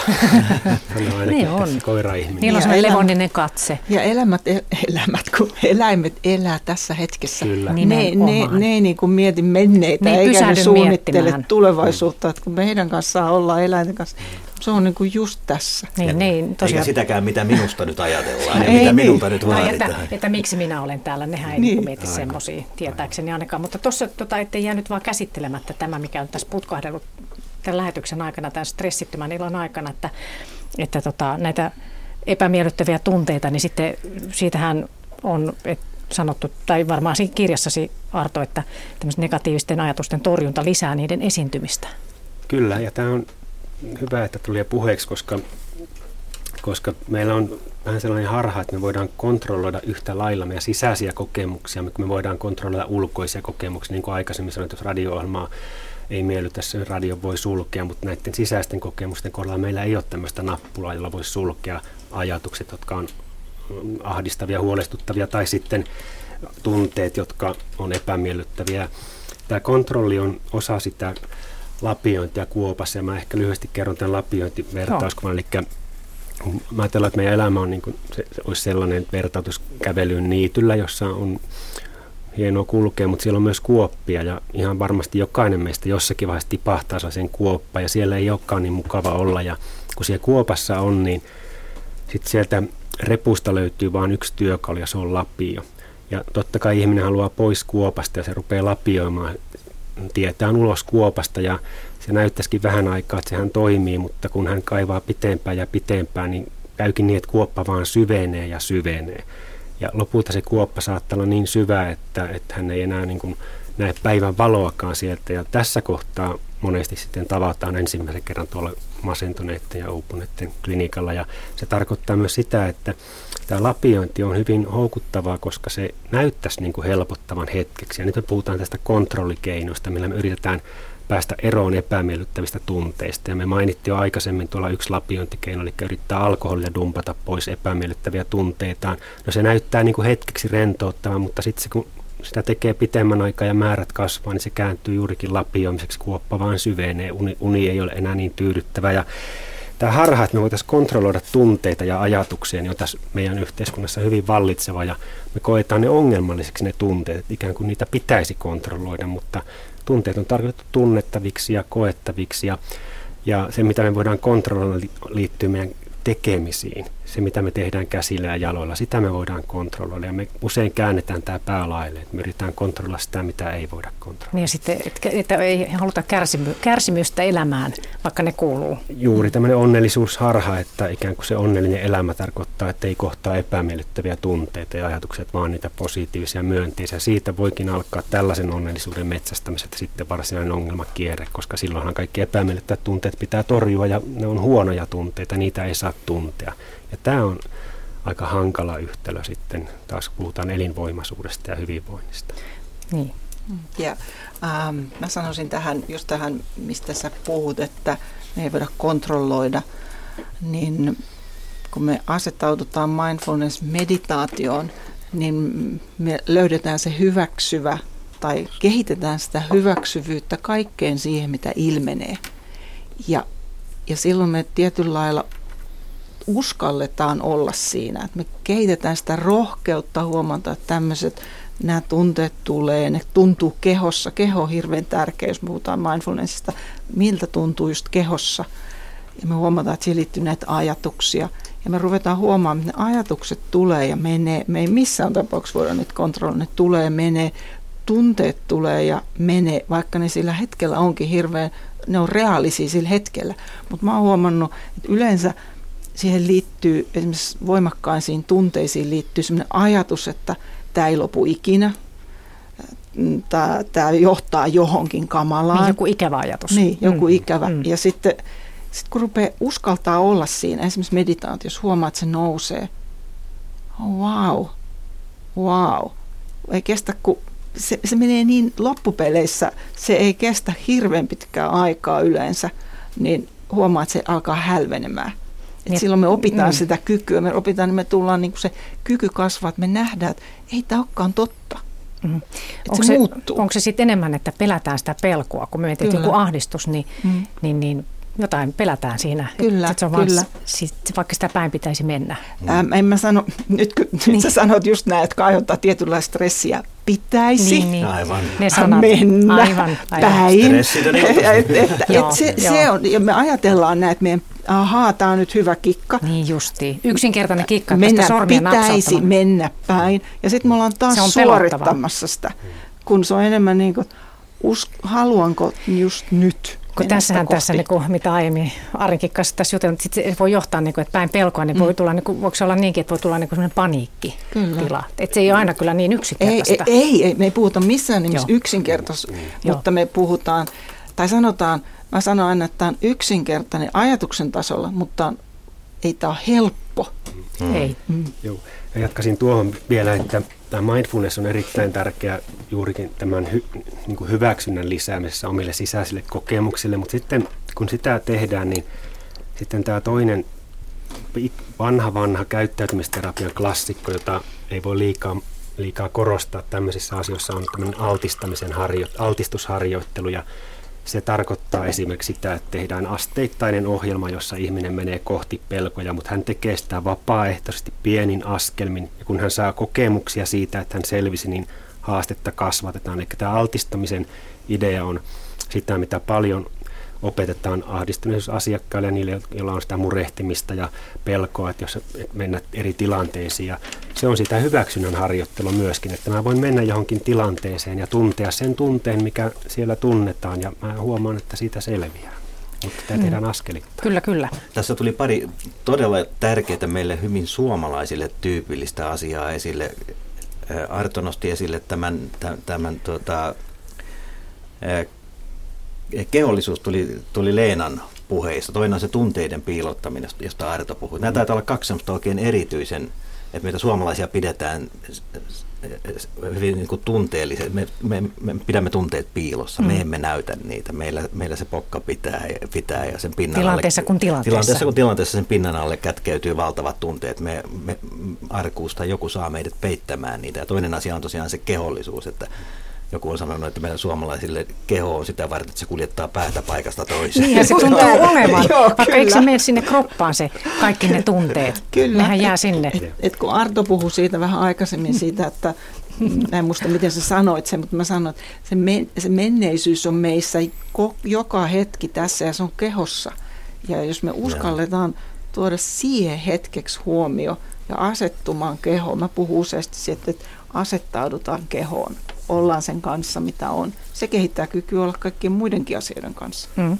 Parasta, mitä vanhemmat voi lapsilleen opettaa tässä asiassa on se, että tunteet on normaaleita, kaikki tunteet on ok ja ilmaisevat itse tunteita ja myöskin antavat lapsille tilaa ilmaista tunteita. Meille opetetaan sen sijaan helposti, että pojat eivät itke ja älä nyt reipastu nyt ja Just. ole nyt rohkea, kun toista Aivan. pelottaa. Ja tämä, silloin me saadaan se harha ikään kuin, että tunteiden kontrolli oikeasti olisi mahdollista. Kun aikuisetkin näyttää voivan kontrolloida tunteita, niin miksi mä en pysty tähän? Me verrataan sitten muihin. Ja tämä on sellaista, mikä sitten johtaa usein sit pitkällä aikavälillä ongelmiin. Toivottavasti no. siihen koulussa opettaa. Ja tuo kontrolli, mm. se menee nimittäin jännitykseksi, koska mm. kun miettikää, että jos te puhutte kontrollista, niin eikö keho jo jännity? Aivan. Vai, vai, vai onko? Sa- Kyllä niin mun sama ainakin. Sana stressi siitäkin jännittyy, niin. se on semmoinen kanssa. No. Täällä e- eräs äiti lähettää viestiä, hyvin vakavaa, vakavaa tähän liittyvää viestiä. Hei, olen pienen alakoululaisen lapsen kolmikymppinen äiti. Kysyisin apua, apua rentoutumiseen, kun lapseltani on traumasta johtuvia psyykkisiä ongelmia ja mieli on usein näissä murheellisissa ajatuksissa. Huolet lapsen hyvinvoinnista ovat alituisia. Kuinka rauhoittaa mieltä ja saada rentoutta ar- arkeen? Tässä puhuttiin juuri tästä la- la- lapsille opettamisesta ja mm. nyt mentiin vähän vakavaksi. Niin. Tulee mieleen, tiedätkö sä Leina, onko Helsingin seudulla esimerkiksi lapsille suunnattua mindfulness-ryhmää tai yksilöohjausta en, en niin onko sitä lapsillekin? Hmm. Siis niitä, sitä on ryhmä, mun, mun koulutuksessa on ihmisiä, jotka on opettajia tai o, niin kuin pitää pienimuotoista koulussa rau, rauho, rauhoitu tai muuta, mutta, mutta mä, äm, mulle tulee äitejä yleensä, jotka haluaa niin kuin kertoa, että heidän lapse, lapsella on jotakin, että on, lapset stressaantuu, niin Mä myös ohjaan sitä, mä ohjaan niitä vanhempia, niin kun he pystyy, he pystyy olemaan niin kuin enemmän siinä, mitä lapsi aiheuttaa, niin se lapsi alkaa rauhoittumaan. Että se on niin semmoinen Mm. Ja näyt, nä, Otetaan niin, näyttää sitä tunteiden, niin, tunteiden niin. aikuinenkin näyttää sitä tunteiden niin. käsittelyä. Niin, niin silloin, silloin se niin kuin kääntyy sille lapselle hyväksi. Just. Sitten seuraava soittaja mennään Kuopioon, Erkka Nuutinen iltaa. No niin, hyvää iltaa. Oletko kuunnellut meidän keskusteluja? Olen tässä korjaan verkkoja ja Aha. kuuntelen mielelläni. No niin, mitä ajatuksia on noussut mieleen? No, ollut yrittäjän reilu 30 vuotta ja, ja siihen vasta vaihtaa on mahtunut ja, ja tuota, sitten sitä, että on muuttunut tämä, että, että mistä se stressi saada aikaiseksi, että Minusta rima on laskenut liian paljon nopeasti, että mistä se stressi tehdään. Et, eli tuo, tämä nykypäivän juttu, että äh, on haastavia asioita. Mä en ymmärrä sitä. Minulla on vain helppoja vaikeita asioita. No niin, minusta, hyvä pointti. Minusta, minusta se, kun on haastava, niin tavallaan nostaa kädet pystyyn jo vähän niin kuin, että onko taistelutahtoa edes yrittää selvitä. Tämmöistä. Niin, hyvä tämmöinen niin kuin vähän, että osataanko me suhtautua elämään oikein vai mitä, niin, miten tämä minusta, kiteyttäisi? Minusta te siellä asiantuntijoille niin sitä, että, että vähän sitä rimaa, että mikä on oikeasti mm-hmm. niin, niin kuin sitten, mm-hmm. sitten, sitten semmoinen äh, äh, ihmistä koetteleva, se on siis suhteellista, kyllä mä sen ymmärrän, olen hoitotyössä mukana, mutta se, että pikkusen niin kuin tämä nykypäivän homma suosii sitä, että, että annetaan, annetaan vähän helposti niin kuin, tai, tai se va, va, yksilön vastuu on liian helppoa. Mitäs täällä kommentoidaan? Kuunnellaan. Kuuntelen mielelläni. Olen itse hyvin varovainen tekemään yleistyksiä, että kohtaan hyvin erilaisia ihmisiä, erilainen historia, erilainen tausta ja, ja voi olla, että joillakin rima on laskenut, laskenut, eli on vaikea sietää takaiskuja ja pettymyksiä, joka on myöskin yksi tunne, kyky, kyky sietää pettymystä ja turhautumista, kun asiat eivät menekään niin kuin minä haluaisin. Ja sellaista voi toki olla, mutta on varovainen tekemään tässä yleistyksiä. Mutta sanon toisaalta, että esimerkiksi nuorten maailmassa tällä hetkellä on aikamoisia paineita, eri hyvin monenlaisia uudenlaisia paineita, ulkonäköpaineita, koulutuspaikoista valtavat kilpailut ja se ensimmäisen työpaikan saaminen ei ole helppoa. Että kyllä niin kuin maailma on muuttunut moneen suuntaan, mutta en osaa sanoa, että onko se muuttunut helpompaa vai vaikeampaa, mutta paineita on varmaan joka aikakautena. Joo, en missään nimessä niin, niin kuin tarkoita nuoria, vaan että, että minusta niin, niin kuin aikuiset ihmiset niin liian helposti, missään nimessä ää, nuoria ei tarkoitakaan, vaan, mm. vaan tarkoitan keski-ikäisiä ja siitä vähän, vähän yli, yli ole, olevia, että, että sieltä löytyy, löytyy se, se, se, liian helposti se, että ei, ei, ei tai antaa periksi, sanotaanko näin. Niin. Mm, voimat Tuossa loppuvat, se voi olla niin. myöskin sitä. Niin. Vähän niin kuin riippuu elämäntilanteesta. Mm. Niin, että on, onko sitten eväät kotona, kotona ollut sitten vähän liian köykäiset, että, että pitäisi yrittää itsekin selviytyä. Niin, tässä on kyllä pohtimista mm. itse kullekin. Mutta Mennään eteenpäin. Kiitoksia Kiitos. oikein paljon soitossa Kuopion päin ja hyvää kalaonnea, jos niin. ymmärsin, että siellä verkkoja perkailtiin. Pysy kuulolla edelleen. Täältä voisin ottaa näitä työelämän kysymyksiä, näkyy nousevan täältä sähköpostiviesteistä esiin. Tässä Marjatta kirjoittaa omalta työpaikaltaan, että jatkuva hirveä kiire saa aivot lamaantumaan, eivät ota enää uutta vastaan ja kieltäytyvät kokonaan toimimasta. Kävin tästä lääkärissä ja todettiin stressin tuottamaksi. Onneksi nyt ei kuitenkaan ollut muistisairautta. Ja rakentavassa hengessä, jos pieni sarkasmi tässä sallitaan, esimies kuulemma on sanonut, että ainahan akat valittaa hoitaa. Ai, Näin ai, siellä ai, hoidetaan ai, sitten Marjatan työpaikalla stressi. Kiva. Siinä, siinä on aika, aika, aika kaukana toi arvostaminen joo. ja hyväksyminen. Että... No joo. Mutta tosissaan tähän, tähän ilmiön siis oikeasti stressiä vaikuttaa hyvin merkittävästi aivojen mm. toimintaan ja tuo, ja tuo monenlaisia muisti, muistisairauksien tapaisia Ja tuntuu, että se on vähän yleistä, kun ihmiset ei muista nimiä. En, en itsekään mm. paljon aina muista, tuntuu. Joo. Joo osaa sanoa työtilanteeseen, voiko mitenkään vaikuttaa, että jos tekee sellaista työtä, missä joutuu paljon tietoa käsittelemään, mutta sitten tullaan taas tähän stressittömään iltaan. Ja mä huomaan monen ihmisen tekevän myös sellaisia valintoja, että he illalla myöskin jatkavat tietokoneella sellaista tekemistä, mikä ei ehkä olisikaan niin välttämätöntä. Ja silloin aivot jatkaa edelleen sitä kuormittumista, eli tietoa haetaan netistä, luetaan kaikkea. Niin vaikka se on olevinaan hauskaa juu, ja kivaa. Joo, niin se, siellä, se, siellä stressin maustehallinnan maustehyllyssä voisi olla jotakin juurikin puiden halkomista esimerkiksi, joka ei ole mitenkään aivo, niin ajattelukapasiteettia vaativaa, niin. mutta vaikea sanoa. Mutta Mut tuosta tuli niin. mieleen niin tämä tämmöinen jatkuvalla saatavilla olo, kun hmm. semmoinen uutinenkin, vaikka tekniikka tosi helpottaa paljon elämää, että sillä on myös se, se puoli, mitä, mitä tässä sivusitkin, niin esimerkiksi taloussanomissa uutisoitiin, että vältä stressiä, älä näprää koko ajan puhelintasi.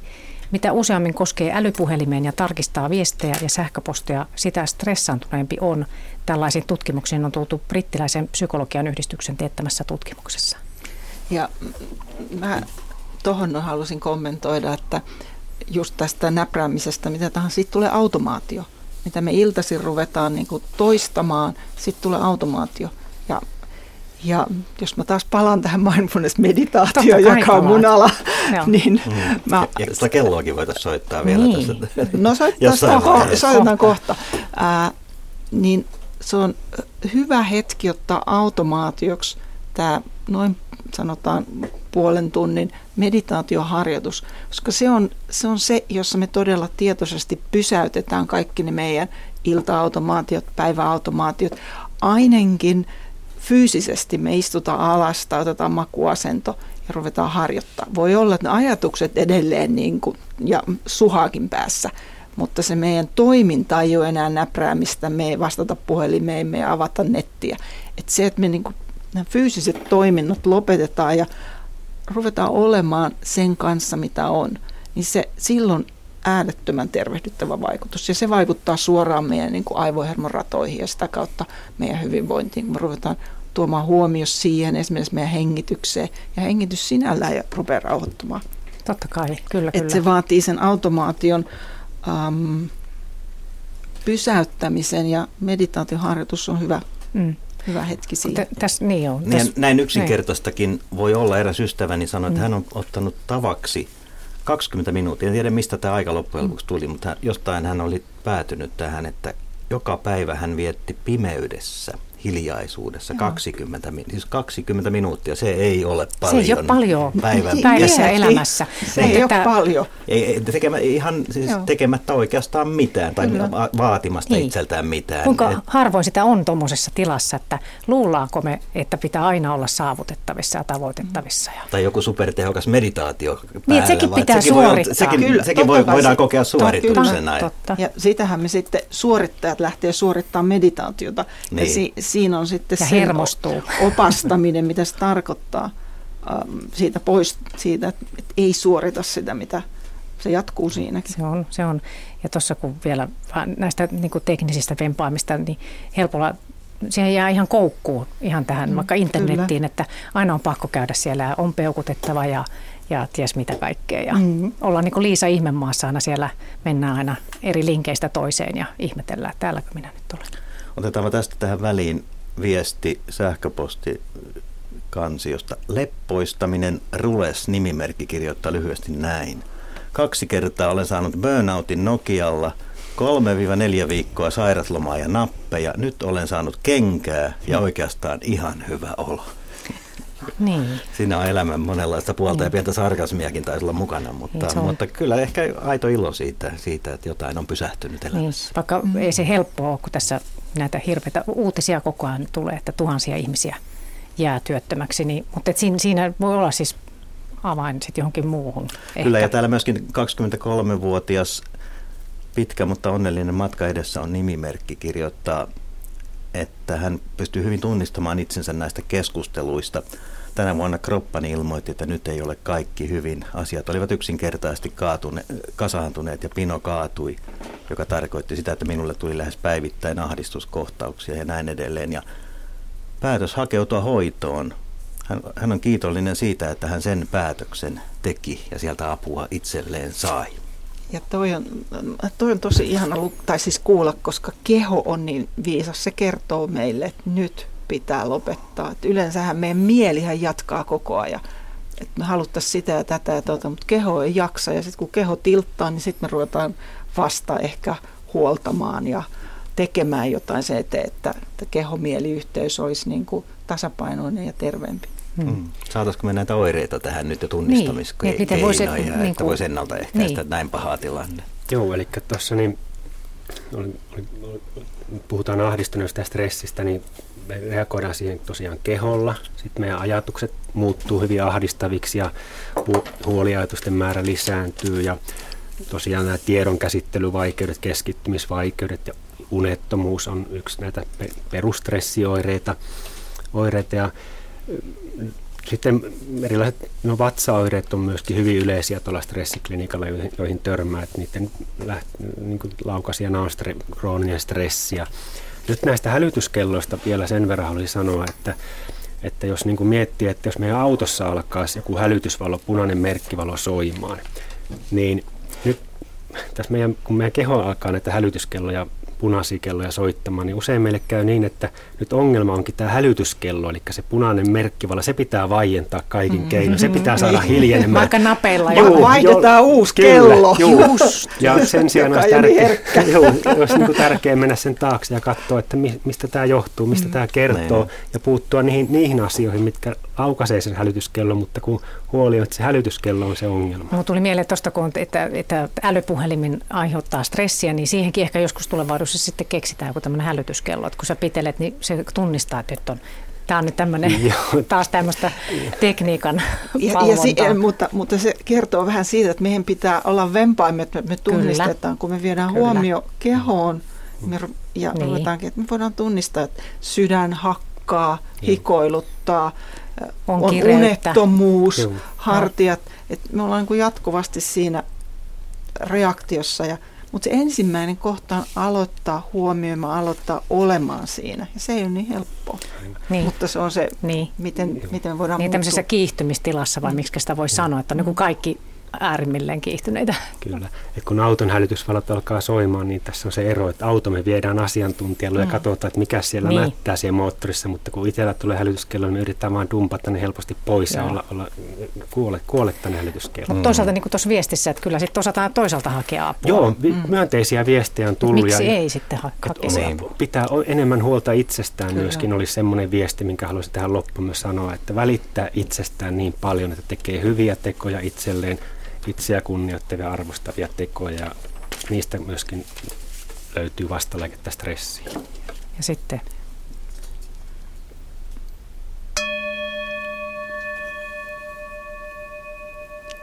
Lue runoa. Mä haluaisin vielä lukea tähän Walt, Mit- Walt Whitmanin kaksi lausetta. Olen suurempi ja parempi kuin luulin. En ajatellut, että minussa on niin paljon hyvyyttä. Ja antaisin tämän, meissä on niin paljon sisällä ja mä haluaisin, että se lähtisi kasvamaan. Toivotaan, että tänään jo, jotain siemeniä on jäänyt sitten itämään tässä itse meillä kullakin tässä stressittömässä illassa. Sitä varsinaista mindfulness koulutusta tai koulutushetkeä tähän ei saatu enää mahtumaan. Meillä, meillä ei aika enää siihen. Ei, ei riitä riitä, mutta... Mutta, mutta läsnäoloa ja itsensä hyväksymistä.